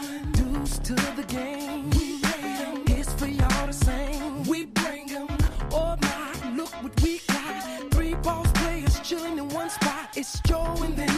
Joe and then we got uh, Joe and then it's uh, whoa. I gotta be the flyest like my homie from QB. Know the Dawn be the sickest for jewelry. Seen the TSPs, they got their weight up. Do you see the size of his charm, Mr. Jacob? Get you caked up, wanna get blinged out. Whether sky blue or chinchill, I'm minked out. Down in Miami, say they love me. Getting mad cause the wanna f me. Always lend an ear when they man ain't listening. Put something mean in their ear to glisten. Put them in the kitchen, let them get their bake on. Love it how you pulling out of the apron. We be making love on the side of the road. In the back of the Maybach, the curtain is closed. You know how it go. We be laid back, puffing it. Then it's back to the crib down in Coconut Grove. You know. Sweat is our cologne. We grind. House, land, and home. We. To the game. We made 'em. It's for y'all the same. We bring 'em. Oh my, look what we got. Three players chilling in one spot. It's Joe and then we got Joe and then we got Joe and then it's Okay. whoa, whoa, Hold up, baby, sweetie, lady, darling. It's the way you treat me. Wait, it's the way I tap that last. She calling me Pat Pat Dad. Adios reels when I smack that. It's that pimped out demeanor. She pimped out with senior. It's the good limp without the Nina. How I spit the cane game like I came from Yale. How the cops can't hold me. My name is Bill. She trying to get up now. Is it the white on white uptown to that white from uptown? They got her like what now? Got her trying to wind down, grind a little what now? Got her with an eye on eye in every club now. How I'm on the street with the steel. How I ain't gotta play the role, being myself, just keeping it real. Is it cause I'm giving her something that she can feel? Or how I get that change? Or is it just that name, Joey? Sweat is our cologne. We grind. House, land, and home. We ball. Dues to the game. We made 'em. It's for y'all the same. We bring 'em. Oh my, look what we got. Three boss players chilling in one spot. It's Joe and then we got Joe and then we got Joe and then it's whoa, whoa, whoa. Me and you, your mama and your girlfriends too. We can take this to Vitage, and maybe we can menage. it ain't, man, my life's a movie. Keep your mom, man, me a groupie. She let beat in the back of the staircase. All I need is a blunt and a palette. If that. Dudes wonder why I'm MIA is cause her back look right on the back of the bike and MIA. You can get up out that Hyundai boo, looking like she off the runway too. Meet me at the crib, you can come straight through. Never shoes or pump straight boots like she stripping shoes rendezvous. But oops, come cook with it. What you wanna do with it? Joe, my remember the name and get used to it. Sweat is our cologne. We grind. House, land, and home used to the game. We play them. It's for y'all to sing. We bring them. Oh my, look what we got. Three ball players chilling in one spot. It's Joe and then we got Joe and then we got Joe and then it's whoa, whoa, whoa. Whoa. Whoa. Whoa. Welcome back, y'all. It's the Barbershop Sports Talk Podcast. It's Maestro Styles and Trey Frazier here in the house. yup. 240-532-2718 if you want to get in here. Shout out to the homie Errol Spence Jr. Um, Yeah. For uh, for that fight, man. I I didn't even realize that he fought until you said something, Mm-hmm. and I didn't get a chance to really you know catch any highlights and all that good stuff. But Well, let me tell you. What up? well, let me tell you. Um, well, the fight was big and was important to me because Lamont Peterson, he fought Lamont Peterson from uh, DC. Okay. And Lamont Peterson is a legend, is a legend. He's 30, 34, 35. He's trying to, he's trying to, um, as he's been talking about in his press conferences, he's trying to make the boxing Hall of Fame, and he realizes that he needs to, you know, I don't know how many fights he think he has, or Right, whatever, whatever. right. Because, um, but he's trying to fight those fights and win these important fights so he can be regarded as a Hall of Fame boxer. Mhm. And uh, one, I hope he makes it, and two, uh, man, he ain't have a shot. Let me tell you something about you know Peterson didn't have a shot. Peterson didn't have a shot, and I and I rooted for him because let's be clear, Mhm. he's a good fighter. He's a good boxer. Lamont Okay. Peterson is a good freaking boxer. Okay. but Errol Spence Jr. The dude is on another level. When you look at him, he look like a boxer. He talk like a boxer, and when you look at that dude fight, this dude is. I the first time I heard about Errol Spence was last May when he fought Kell Brook in uh Okay. in England somewhere in Europe somewhere.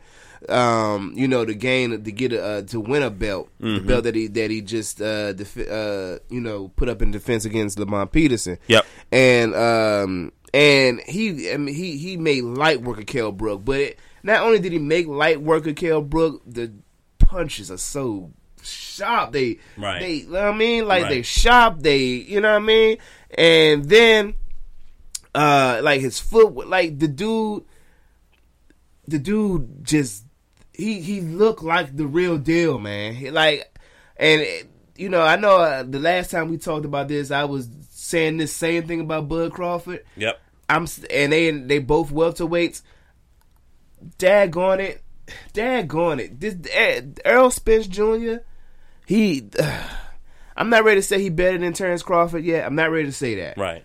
but the dude is the dude is sharp. He's sharp. So He's sharp. so here's my And he- question. um, Go ahead. He, he, I was- you can ask a question. He bung him. He bung Lamont Peterson. Man, He man. bung him. He uh, uh he won uh T- TKO on the eighth. Okay. Okay. Yeah. Errol Spence Jr. 23 and 0 with 20 knockouts. Lamont Peterson 35 4 and 1 with 17 KOs.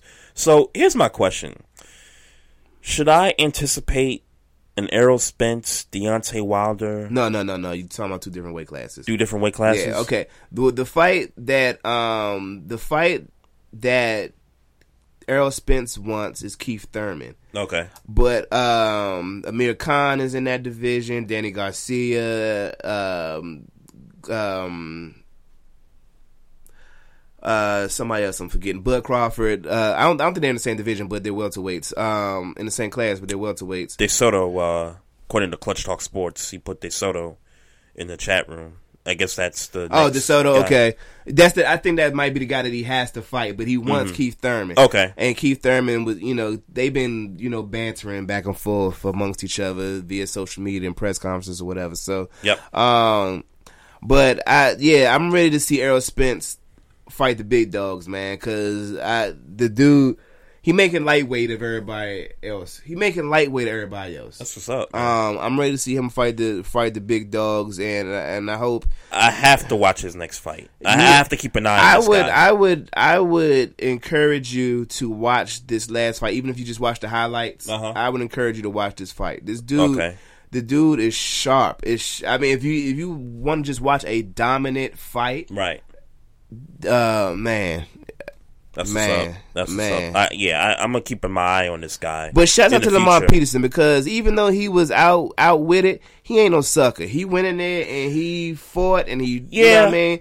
He um, Looking at funny. his record, he looks like a pretty good boxer. It's today. funny when you um if, before the 8th Mhm. um his trainer said to him, uh, you know, it don't look good for you. It don't look good for you. And um and uh Lamont Peterson was like, you know, well, if you're gonna call it, call it, whatever, whatever. Right. But his uh trainer knew that he didn't want him to call it. So he uh, watched um watched Lamont Peterson get up as you know, thinking he going to fight the eighth round, waited for his back to get turned, Right, and called right. off the fight because he didn't want no, you know, no riff with uh Lamont Peterson because Lamont Peterson, you could tell Lamont Peterson could still fight, Right. Yep. but his eye was like, we need to stop this fight. Mhm. Like, you know what I'm saying? You know, he he wanted to go gladiator style, whatever, whatever. But he he told him nah, man, and and and but I respect Lamont Peterson because he got hard and he could fight. He could fight. Um, he could fight. Yeah, Uh, that, that he could fight. He's That's- a good. up, he's a damn good boxer. And shout out to his younger brother, uh, Anthony Peterson. I think he is. I think it is. Who won a fight earlier that day too? So Okay. Yeah, okay. shouts out to him. Wish wish I kind of had uh, A Train on here to Yeah, I- I- discuss a little bit further, yeah. man. That that's uh, that's I t- I did. It's funny because I texted him um, during the uh, fight because the undercard, um, this guy named Robert Easter beat uh, I forget some some kid from Dominican or something, some Spanish kid. I forget his name, Mhm. but um, he beat uh, he beat the Spanish kid. But he shouldn't have beat the Spaniard. They gave him a decision where, and, and it was the wrong decision because Robert Easter got waxed by this Spanish kid, Mm. and, and and and and for me it wasn't close. Wow. And um, so I was texting him, telling him like, yeah, you, you know, you know, Easter just stole the fight because it ain't no way both of them dudes saw, but all three of them dudes saw that um that to beat that guy. So I did Right, talk to right. him, but I, I I I don't know. I guess I I, I that was my fault. Well, you know, shout out to the homie A Train, man. Absolutely, we, we, we got RBIboxing.com. Yes, sir. Yes, sir. We we got to get him back on the show at some point, man. But uh, Robbie Anderson, man, Robbie Anderson. that's a that's a true one right there. And I'm gonna tell you, man, I ain't heard nothing about him getting beat down by the police who he said it to. Uh huh. Um, I ain't heard nothing about you know them pinning drugs, you know, shooting Right. him. He obviously didn't get shot. Yep. Hey, man, uh, progress, progress? Question mark. Uh, yes. If you tell a cop you're gonna bang his wife and ejaculate in, in her eye, hell yeah, hell yeah, it's progress. And shout out to Robbie Anderson for pushing the envelope. Push You the envelope. Daggone it. You know, I don't know if They I- talk. they some cops. Some cops Mhm. talk to us greasy. So yeah.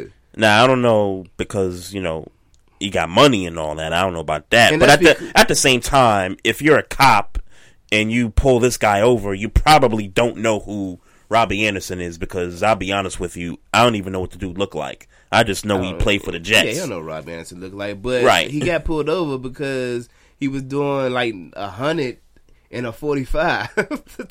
Crazy. That's why he got pulled over. Crazy. So it's like, yeah, you should have got pulled over, but hey, man, way to use your money privilege, brother. And you got to, and, and for all intents and purposes, Robbie Anderson got away with it.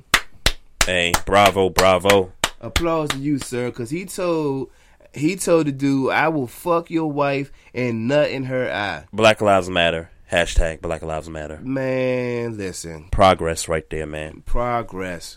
All right. Um. So I did hear about this movie that's coming out about uh, Aaron Hernandez, and my first thoughts was why. Yeah. I mean, what's the like? What's the point? I Yeah. mean, was was Aaron Hernandez and I and I get when that whole story broke out that it was sort of like a little bit of must see TV Mm-hmm. in terms of the court case and the girlfriend and the kid and all that stuff and Odin Lloyd and his family. Yeah. But at this point, man, it's like, why? Like, I would think, I would guess that if they're gonna do a movie on Aaron Hernandez, that it's gonna be more about the um, it's gonna either be more about the Odin Lloyd situation, Mhm. part of it, Right. or it's gonna be, or even deeper and would be interesting. Mhm. It's gonna be about the bra- the brain whole the whole brain situation, The CTE stuff, right? you think? all of that. Now, That's interesting. Would be an interesting story. If I had to take a guess on why Right. they'd be making the Aaron Hernandez story, I would think they'd be making a movie based That'd be on his brain activity and you know the research on that. probably got to go way back and cover his college career at Florida, Yeah. and then cover his time with the Patriots. Yeah. Obviously, Yeah, that And yeah that that would kind of make if there. Was any, if there was any drug use outside of marijuana, like maybe Right. they would highlight that and try to tie that into Yep. what maybe what was going on in his brain and how they were treating it when they Yep. saw early signs of it in Florida. If they did, Mhm. like I think that would be an interesting. That'd be interesting movie. I'd I'd watch that. Certainly. Um, whenever these things come up, when guys pass away, they die, however, whether it's tragedy, suicide, or whatever, Mm-hmm. and people want to make money off of telling the story about this. Yeah. I would just hope for once, if if it happened already, cool, but for once that all proceeds to this movie Go to goes that to that kid, girl. goes to that little girl. I- I- exactly, absolutely, exactly. Because there's just a lot of these movies that come out about you know people in their past and that have long gone passed away and they don't see none of the proceeds. The Mhm. families don't get a check. So Mhm. to me, this little girl, she's got to get a check. Yeah. you know, to, to put her through all that and to you know put It's that on TV a- and all that. and and and and, and then if they decide to not you know make this a, a you know more like a case study type of movie Mhm. if they decide to make him like the evil bad guy Right. to this child Yeah. you know what i'm saying like depicting that like you know Right. her her friends going to the movie to see a movie about her father Right. as this bad guy who's shooting and killing or stab I, don't, I remember he shot or stabbed or whatever he did Right, right. um you know and then Right. go to school on Monday. Like, yeah, I saw your the movie about your father. Like, come on, bro. Yeah, Yeah. yeah, And, and and it's funny you mentioned the CTE part because now it's still going to beg the question: What does the NFL do now? Yeah, because when the Will Smith movie came out, we were questioning Yeah. to the NFL, "Hey, what's what's your role? What you gonna? What you? How do you respond to How that? respond to that, right? You know, Yeah. is it is the safety that you guys Yeah. try to promote, which I think sometimes is BS, or are you gonna really, really address the issue? Issues, right? You know, so I mean, but uh, for all intents and purposes, like they're trying to address the issues. But so I'm not gonna sit here and act like they're not trying to address the issues. But, right, right. Um, go ahead. I'm sorry. No, no, no. It's I cool. was going to say I was going to um because I didn't see it in the notes, but I thought I put it in the notes. Um, did you see the trailer for the uh Joe Paterno movie on HBO? I did not see the trailer. I am aware that it's coming out. Um, I don't Pacino, know. right? Yeah, Or yeah, yeah. Al Pacino's playing Yep. Joe Paterno. I we I know we talked about. We did talk about on this, an yep. earlier episode, Yep. but uh, the trailer came out. I put it on the uh on the Facebook page. Uh-huh. And um, I'll I'll tell you why I'm interested in the trailer. Mm-hmm. Um, the first, I, I- to my recollection, the first words were, "Did you know about Jerry Sandusky?" Mm. Like that's how they painted right. the canvas of what this movie might be about. Yep.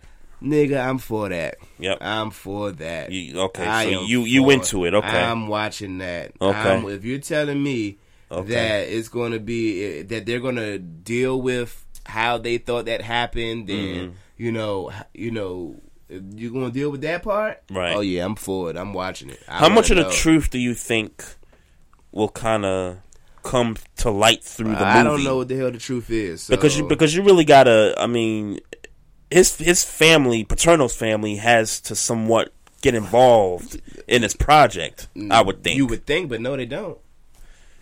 well, if they don't, If anything, it would be. If anything, it would be harmful. If you're going to go to Jerry Sandusky role, Right. It'd be harmful to bring them in because they biased. They they don't think their father, Right. Even if he did, or you know, Right. they don't. They're going to go with putting him in a positive light, even Mhm. if the light or be or positive. anybody on that staff for that for that matter. I Do, do you yeah. go to somebody on that staff? I would go to Penn State, and I would go with former Penn State people that were there hmm before I went to the family. Because now, does it kind of If you're going that route, right? So now, with those people, do they sort of put themselves out on Front Street if they kind of tell a little bit of the story? Like, yeah, like you know, Paterno did this. I would think he that- didn't want to have anything to do with such and such. I He knew hope, about it. I would hope that they would make it make the sources anonymous. I would hope. I would hope so too. I would hope. you know, but I would I would hope so. But, I otherwise, but what, it wouldn't be genuine. But it'd be um, whatever. You know, because you still got to kind of protect your your you know what you want got going on. Yeah, yeah. You know, you know That's but true. That's true. but I tell you, it'd be much. It would be way more interesting if they decided, yeah, I said it. He knew all about it, Mm, and this is how you know what I'm saying. right. That would be lit. That Right, definitely right. be lit. Big L, what's up, man? Yeah, I see you in the chat room, Big L. What's good, man? Appreciate you. Um, Boogie Cousins had a pretty statistical night last night. Forty-four points, Was it last twenty-four night? rebounds.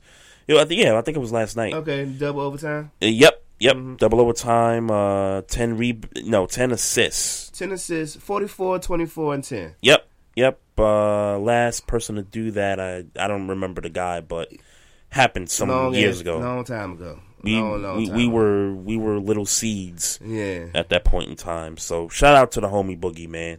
Yeah, man. You know, I I mean, it was it was a double overtime, and you still barely won against Chicago, but that's the crazy thing about it. But but you still did it, Yep. and you won. And you're in a playoff mix. There you go. I'm inter- I'm interested to see what they could do What, what, what in a they at? What they at postseason. Um, the Pelicans. I thought the last time I checked that um. Oh, oh, got some issues here. Oh, there we go. All right. Um, you were asking about the Pelicans and the standings, right? Yep, I, I, could have just looked that up on my phone too. Yeah, I, I think the last time I checked, they were in the sixth spot in the Western Oh, Conference. okay. So they ain't even like at the bottom. You know, they they're actually doing something. I mean, Yeah, they, they're doing something. I mean, they've, they've the West. Yeah, they've been kind of in and out, you know, sporadically. But yeah, right now, twenty five and twenty Mm-hmm. uh, number six seed. If the playoffs started, they play the Timberwolves. Now that would be an interesting be series. It would be interesting, even though I think they'd be getting up out of there. the Pelicans. Yeah. Yeah, I, I kind of agree. Man, I, I give the T Wolves a shot at the conference final appearance. Man, I do. I, and I've been saying it, and I've been saying it. So Mhm. I do. I, I really give them a, a really good shot at that, man. Uh, yeah, you got War- Warriors obviously at the top, Rockets the two seed, thirty three and twelve. Um, you you know they're seventeen and zero when Capela, Blake, I mean not Blake, um, CP three and Harden are on the floor together. yeah, mhm. So that's pretty important for them. T Wolves 31-18. The Spurs at the four seed, uh, 30 and 18. The Thunder, who I thought was going to get in this top four, they're number five. Um, but they've played some better played some basketball better as of basketball, late. absolutely, and they blew uh, blew out Cavaliers Sunday. Oh yeah, that that's the game Saturday. that uh, all the talk about the Kevin Love thing, Yeah, uh-huh. you know, kind of transpired and all Mhm. that. Um, I'm not buying into any of that garbage, man. L- Just wake me up when April, May, and June come. That, that's that's all I gotta say about that. And then you know, round out the bottom of the West, you got the Trailblazers at seven, and the Nuggets at eight, um, and then the Clippers is right there. That they're hanging in there at uh, twenty three and twenty three. So. Um, I, I think the West is pretty much what it is, unless the Clippers could find a way to. Clippers ain't. You, you, you think they're out?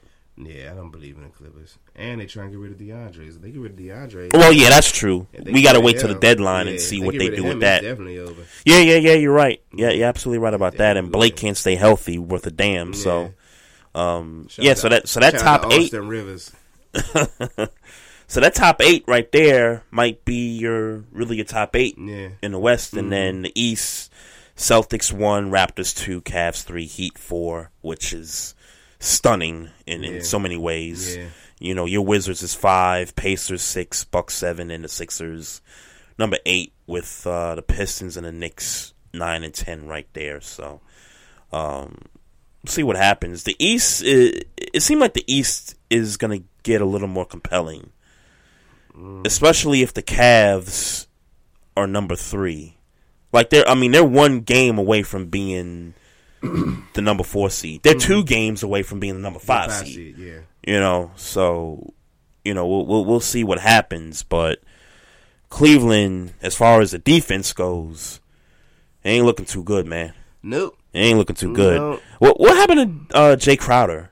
Like, wasn't he supposed to be like the like best he- defender? Uh, don't seem like he knocking down shots. That's for sure. From I watched um highlights of not the not the Saturday game. Um, maybe it was a Thursday game. I watched highlights of, mm-hmm. and um, yeah, man, he ain't knocking down shots. I mean, they they thought they had a guy who could knock down that, like kind of like what Bruce Bowen used to do back in the day. They thought they had Oh, yeah, yeah, yeah, yeah, yeah. down Right. and knock down the knock down the 3 Mhm. and he ain't knocking down the three, and and I I tend to think that the defense issues are um are what they're saying.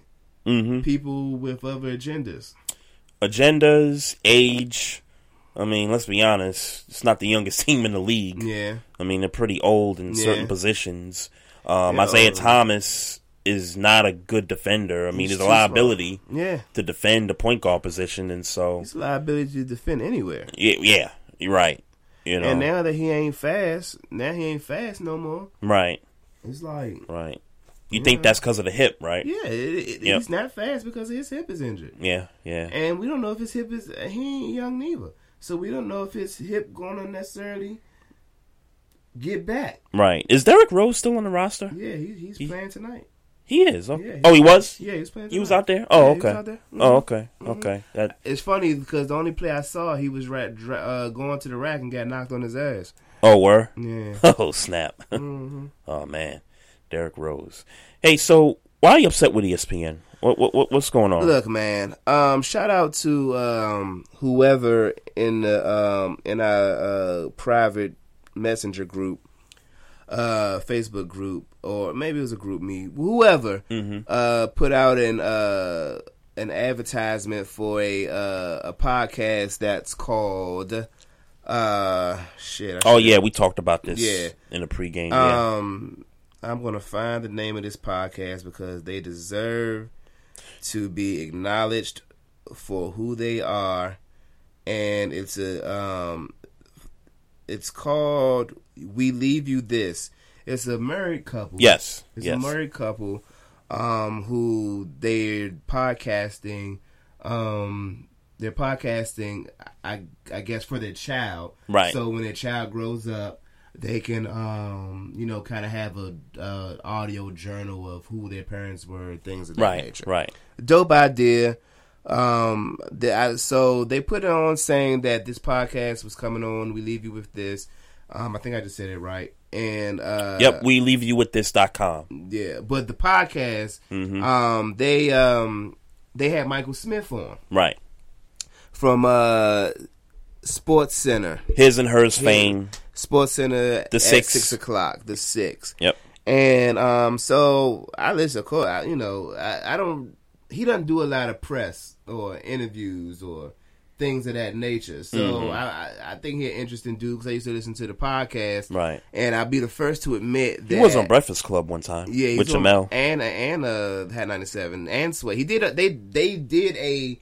They Oh, with Rosenberg and uh, no, Ebro. Yeah, they had the morning. Right, show. right, right, right, They yeah. was on the morning show. They they did a press run Mhm. for Sports Center at six o'clock. I mean, that's what they did. Right. Um. So it wasn't just Breakfast Club. They did a run. Like, Okay. It was a press run promoting.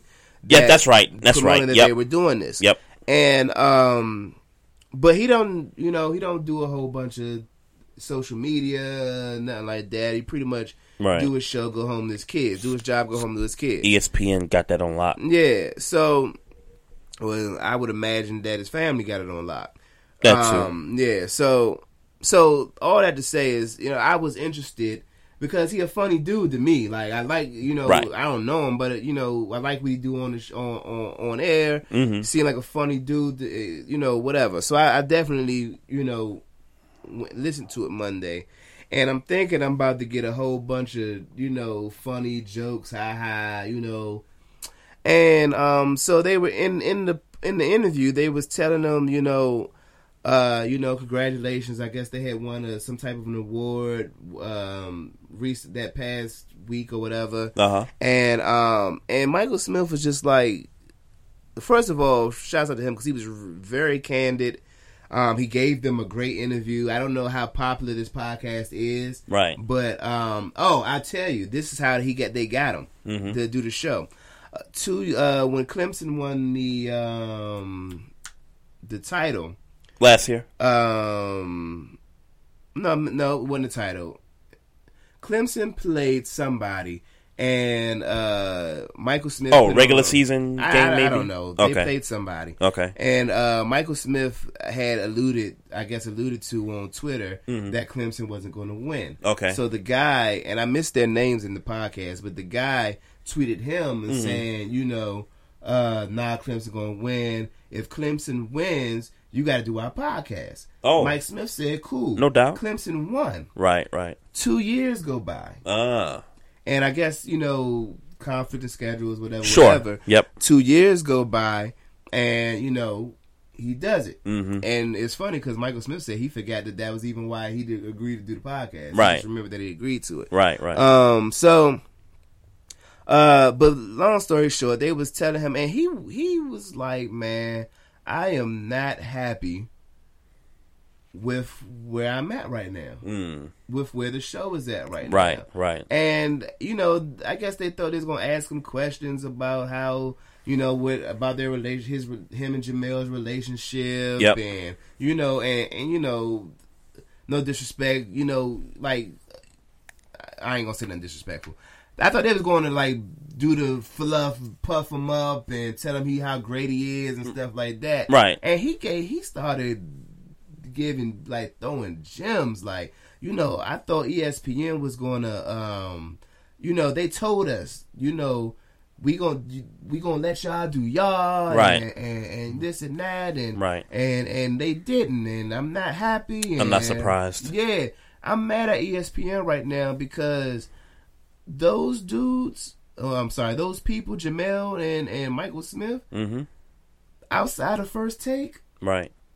And the only, reason I'm saying, only reason I'm putting first take above Michael and Jemele is because of first take, the brand Yes. of first take. Right. But if you asking me what I pick, who would I pick? Stephen A. and Max over or Jemele and Michael Smith? Mm-hmm. It's Jemele and Michael Smith every single time. They're just more interesting people, more interesting people to me. Yep. Um, you know, the realest thing, and I tweeted this, the realest thing that Michael Smith has ever done to me, Mhm. f- uh, or done for For me, you, yeah. Um, it was a His and Hers podcast, and he was telling a story about how, um, I think he was telling a story about, um, like how they, they used to go to like strip clubs at a young age, Mhm. and um, and I you might not know this song. It's a song that's deeply in in my household because I was big on my family, my uncle, my cousins. We was big on Suave House, Mhm. rap a lot. You know that that Right. type of music, Right. And um, and he started singing Tela's "Sho Nuff"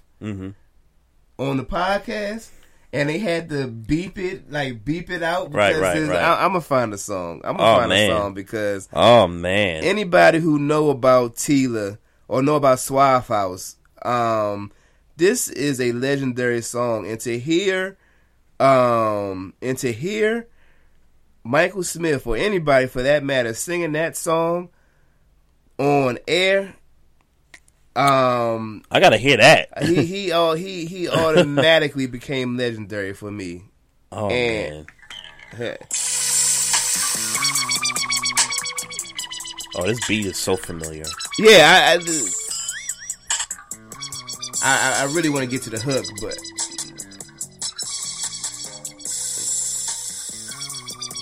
This is definitely pole music right here. that, This is definitely it's that pimping right here, man. yeah. This is like uh Oh, this that. Oh, hold on, hold on.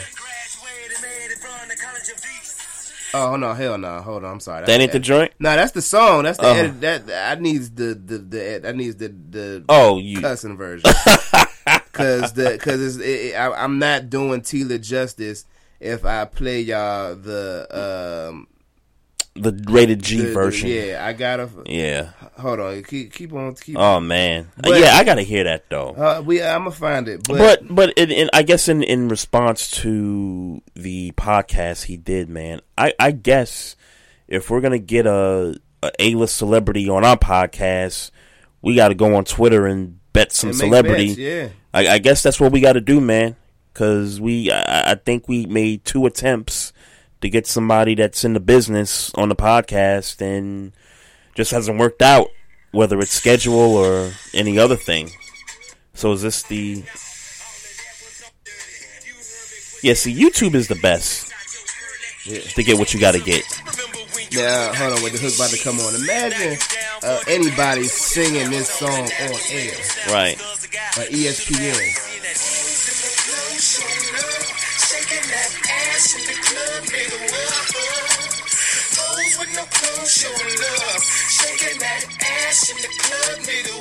Yeah, that's a party song. Yeah. All right. So he on ES he on e, uh, ESPN podcast talking Right. about hoes with no clothes showing love. Right. Shaking that ass in the club, nigga. What? That's Michael. That's the It's that's a podcast. ESPN pod. Yeah, I mean, And I know ESPN probably don't pay that much attention. and they and they've had other episodes Yeah. where they've kind of you know, you know, dropped some dropped some f bombs and all that well, stuff. they they bleep it out on ESPN. Yeah, yeah, yeah, yeah, but yeah, yeah, yeah. The point is, is that that was happening on ESPN. I, I I understand that it's not the TV platform. Right. It was happening on ESPN, y'all. Mhm. Michael Smith is a legend to me for that alone.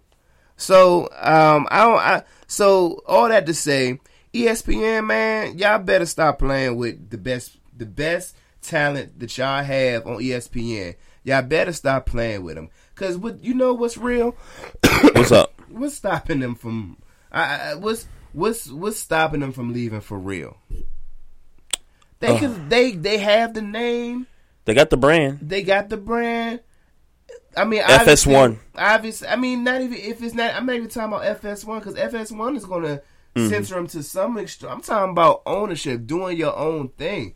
Why can't they do that? Why can't they do a Facebook show live every every week or Look. or every day?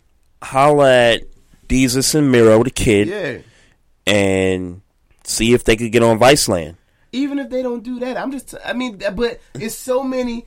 Y'all are gonna lead. Y'all gonna mess up Mhm. and, and lose the best talent that y'all have Yep. Next to what you got at because first take. y'all because y'all won't let them be them. Yeah. Well, Man, E ESPN, you ESPN better get your mind right. Man. ESPN got some tough decisions yeah. anyway. Because it's the because this because it's shit like this is is the Right. reason why y'all we looking at FS1 like they might be making moves. Yeah, they they have tough decisions. Um, ESPN to make. I mean, they got to find out who's going to replace Jon Gruden for one. Um, which I, I think is probably going to be Rex Ryan. If I had to guess, I don't, I, I, I I don't think that whoever they'll get will be as good as Jon Gruden. No, he I, won't. I don't think they'll find. I don't think they'll have a problem replacing him though. Yeah, they won't have a problem. Yeah. I think Rex is that guy. Yeah. If if I had to guess, but they got to figure that out. Um, and then I mean, just with some of the programming, man. I mean, they had Russillo and Will Cain do that show until Russillo decided, "Hey, I'm out of here," and then they give Will Cain his own thing. And I I, I listened to that on the way to South Carolina Friday Uh-huh. during the day. Um, I mean, I don't really care for Will Cain. it's yeah. I mean, I could I could live without listening to his show. Like, Yeah. I'm really not that intrigued by his show and what they have to talk about. And obviously, the topic was about Brady in the hand and all that. Yeah. So that was sort of regurgitated throughout for most of the day into the afternoon. Um, listen, man, FS1 is the network right now. I mean, and that's what I love about XM satellite radio, um, Sirius XM, is the Fox Sports Channel 83. Mhm. They broadcast Undisputed and um, Speak for Yourself, even though I'm not as much of a fan, Yeah. you know, with Whitlock and all that. But they they pretty much kind of simulcast their shows that we watch on TV on FS1. So ESPN got to get it together at some point, man. Otherwise, FS1 is just gonna FS1 is gonna be the new ESPN I- i- if Yeah. if they, if they don't get their act together. Yeah, I mean it's gonna take a while for that to happen because. Oh, yeah. but yeah, man, y'all y'all need to get y'all y'all stuff together, man. Yeah, y'all need to get together. But you know, you know what else it is though, Uh, and and I, and I think this could help ESPN. They probably have to start airing more sports programming in terms of games. Because if you noticed, like when ESPN was what it was in the 90s Mhm. You had Major League Base. I mean, they pretty much aired the four major networks. Even the NHL at one point was on ESPN. Yeah. And for the most part, they were considered sports programming plus Sports Center. Yeah. Now it's More Sports Center. First Take. It's you know it's these shows. It's highly questionable. It's it, it's all these talk shows where people giving their And we- opinions and a little less. You know, basketball, baseball, whatever, football, whatever games. So you don't think you there get- should be talk shows in the afternoon or prime time rather? Um, I think there's certain shows that have nostalgia that they should keep. PTI they got to keep, no Yeah. question about that. Yeah. Around the horn, nostalgia. Yeah. You got to keep that. Yeah. But I, could- I could deal without highly questionable with Le Batard. I, I could deal without that. Okay. Um, I I could deal without um, what's what's the other one that comes on in the midday? Um, well, I guess it's still Sports Center. It's still sort of Sports Center, but the one that Cari does, the coast to coast thing Ah, at twelve keep o'clock. Cari, bro. Well, no, you you could keep Cari. Yeah, You, you could keep Cari. I mean, I'm talking about her show though. oh, the show. Yeah, I'm well, talking about her show. Nah, I mean, if if they canceled the show, I wouldn't be upset. But just don't get rid of Cari.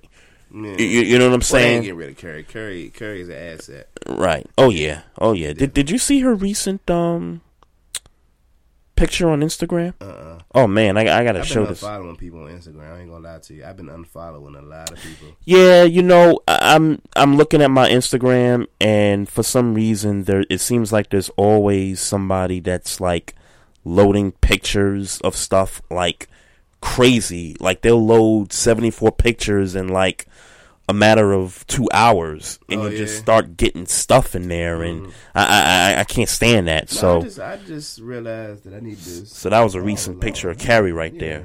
Okay. Yep. Oh, Yep. Yeah, check her out, man. Yeah. At Cari Champion on Instagram right there. As if, as if we needed to co-sign her Instagram page. I know, right? Probably- She need to pay us for that. Yeah, yeah, right. yeah, right, right. Uh-huh. Word, word. Hey, you probably probably need to hit her up on Twitter or something. Something. Shout shout her out for this picture right here. Something. You know, get some feedback from you. All right, y'all. That's that's it for the show, man. Um, shouts out to everybody in the chat room tonight, man. Um, just want to hot thank give thanks to uh, Rick Curdy for joining Absolutely. us. Thank you know, you, for a good twenty minutes there. Um, pretty interesting things coming from him and from Charlotte and all that. So, best wishes to him and thanks for him to join this podcast. Uh, to the folks in the chat room, appreciate you. To the folks out there listening, uh, we appreciate you as well. Uh, just a few reminders. Um, check out the Facebook page. Check out the Instagram page also at Barbershop Sports Talk Podcast. We're on Twitter, like we talked about, at Barbershop SPOR2. And we got the WordPress blog site, and we're going to be doing some really good things with that coming soon. Be on the lookout for that. And you want to check this out on demand, just go to Spreaker.com to our page. You could also go to Apple Podcast or you go to Google Play Podcast. So that's it for the show, folks. Maestro Styles and Trey Frazier signing off, man. Uh, we'll holler at you guys next week. Yep. Peace. Yo, what's good? This is Trey Frazier. Maestro Styles. This is the Barbershop Sports Talk Podcast. Make sure y'all tune in to us every Tuesday night, 7 o'clock to 9 o'clock p.m. Eastern Time. a little bit. Okay, yo, if you can, if you can get it out, I ain't gonna say it because I'll mess it up. Go ahead, though, Jim. Uh, yeah, you know what I'm saying. I and I's in the place, here to do our thing. You know what I'm saying. Step up time, time to claim something that's real out here. You know what I'm saying. Something that you can live for. You know what I'm saying. Your seeds. You know what I'm saying. Time to build. Time to step up, yo. I stay at the center of news, a gossip and interview. You can't lose, G. Overstand the rules. See, the style can get rude when you witness the guard of the groove. Saying the shit to smooth. To make you move. Show and prove, plus attract a lot. Yeah, I'm hot like what? Up in your face with the product. No hesitation in the world of frustration, cause I'm facing a grown man sports situation. Each time we hit the studio, we lay down laws with no pause. We already belittle the flaws. Shit perfection like the ultimate driving machine. We stand lean and always literate what we mean. Brothers don't be overstanding the plans that we be having. Crushing all these clowns cause it's all about the mic grabbing. I'm from the land where the righteous and the rude rest. The Vernonville, we're living life, it be the true test. Step Step up time, step up. Yeah. Step up it's step up yeah, time. Yeah. Step up time, step up, yo. Step up time, yeah, yeah, yeah. Step up time, step up. Step up time, step up, kid. Step up time, the prayer starts. Now you smell the first sparks of the flame. The gods warn me that it's not a game, so it's he. So proceed. The first seed was dropped when I and I came to rock the spot. I caught the props when I flocked to the hot jams at the city. The shorties look pretty, wanna join my committee of rude boy rebels. Underground like the devil, but I never prayed. Just maintain eyes dazed from smoke. And thoughts about the stage is getting smoked. Concentration on going for broke. You know you can't cope with the roster with the fire in his eyes. Yo, there ain't no surprise. I keep it live to survive the shitstorm. I can't get caught up as a victim, but if I do, I go out licking. Over the sticking, cause I'm about fed up as a fat boy. It's time for I and I to make noise. And step up. Yeah. Step up time, step up. Step up time, step up. Step up time, son, yeah. Step up time, step up. Step up time, step up. Step up time, step up. Step up time, yeah, yeah. Step up time. Yeah, so now you know there's no need to stop elevating, penetrating the glass top. Hold on to manhood with all your life, cause some situations are bound to give strife. You won't get a harvest if you don't sow seeds. Ill gain wealth brings stress from dirty deeds. The choices that you make will fulfill your needs, but the shit you go through will be hard to believe. Yo, this shit's ridiculous, and I should know by now. Still, this particular flow gets me over somehow. From selling krills in the streets to making fat beats. You fucking with cheats to make your ends meet. The wrong move spells defeat, so wisdom is shown. The things I see versus the knowledge is known. Peace, I won't apologize for seeds I've sown. It's step up time, you on your own. So step up. Step up time, step up. Step up time, yeah, yeah. Step up time, step up. Step up time, come on. Step up time, step up. Step up time, step up, kid. Has it been a while since you flipped that thermostat from heat to cool? Turn to the experts at Griffith Energy Services before you do for an $88 AC start and check to make sure your AC is in tip top shape. Griffith specializes in carrier, but services all brands. Visit GriffithEnergyServices.com today, your local carrier expert. That's GriffithEnergyServices.com. License number MDHVACR 01 2278. Griffith Energy Services. Doggone dependable. The only thing better than grinding all night for your side hustle is your roommate picking you up with Mickey D's breakfast. The perfect pickup deal. There's a deal for every morning at McDonald's. Right now, taste breakfast perfection when you get a warm and savory sausage McMuffin with egg for just $2.50. Price and participation may vary, cannot be combined with combo meal.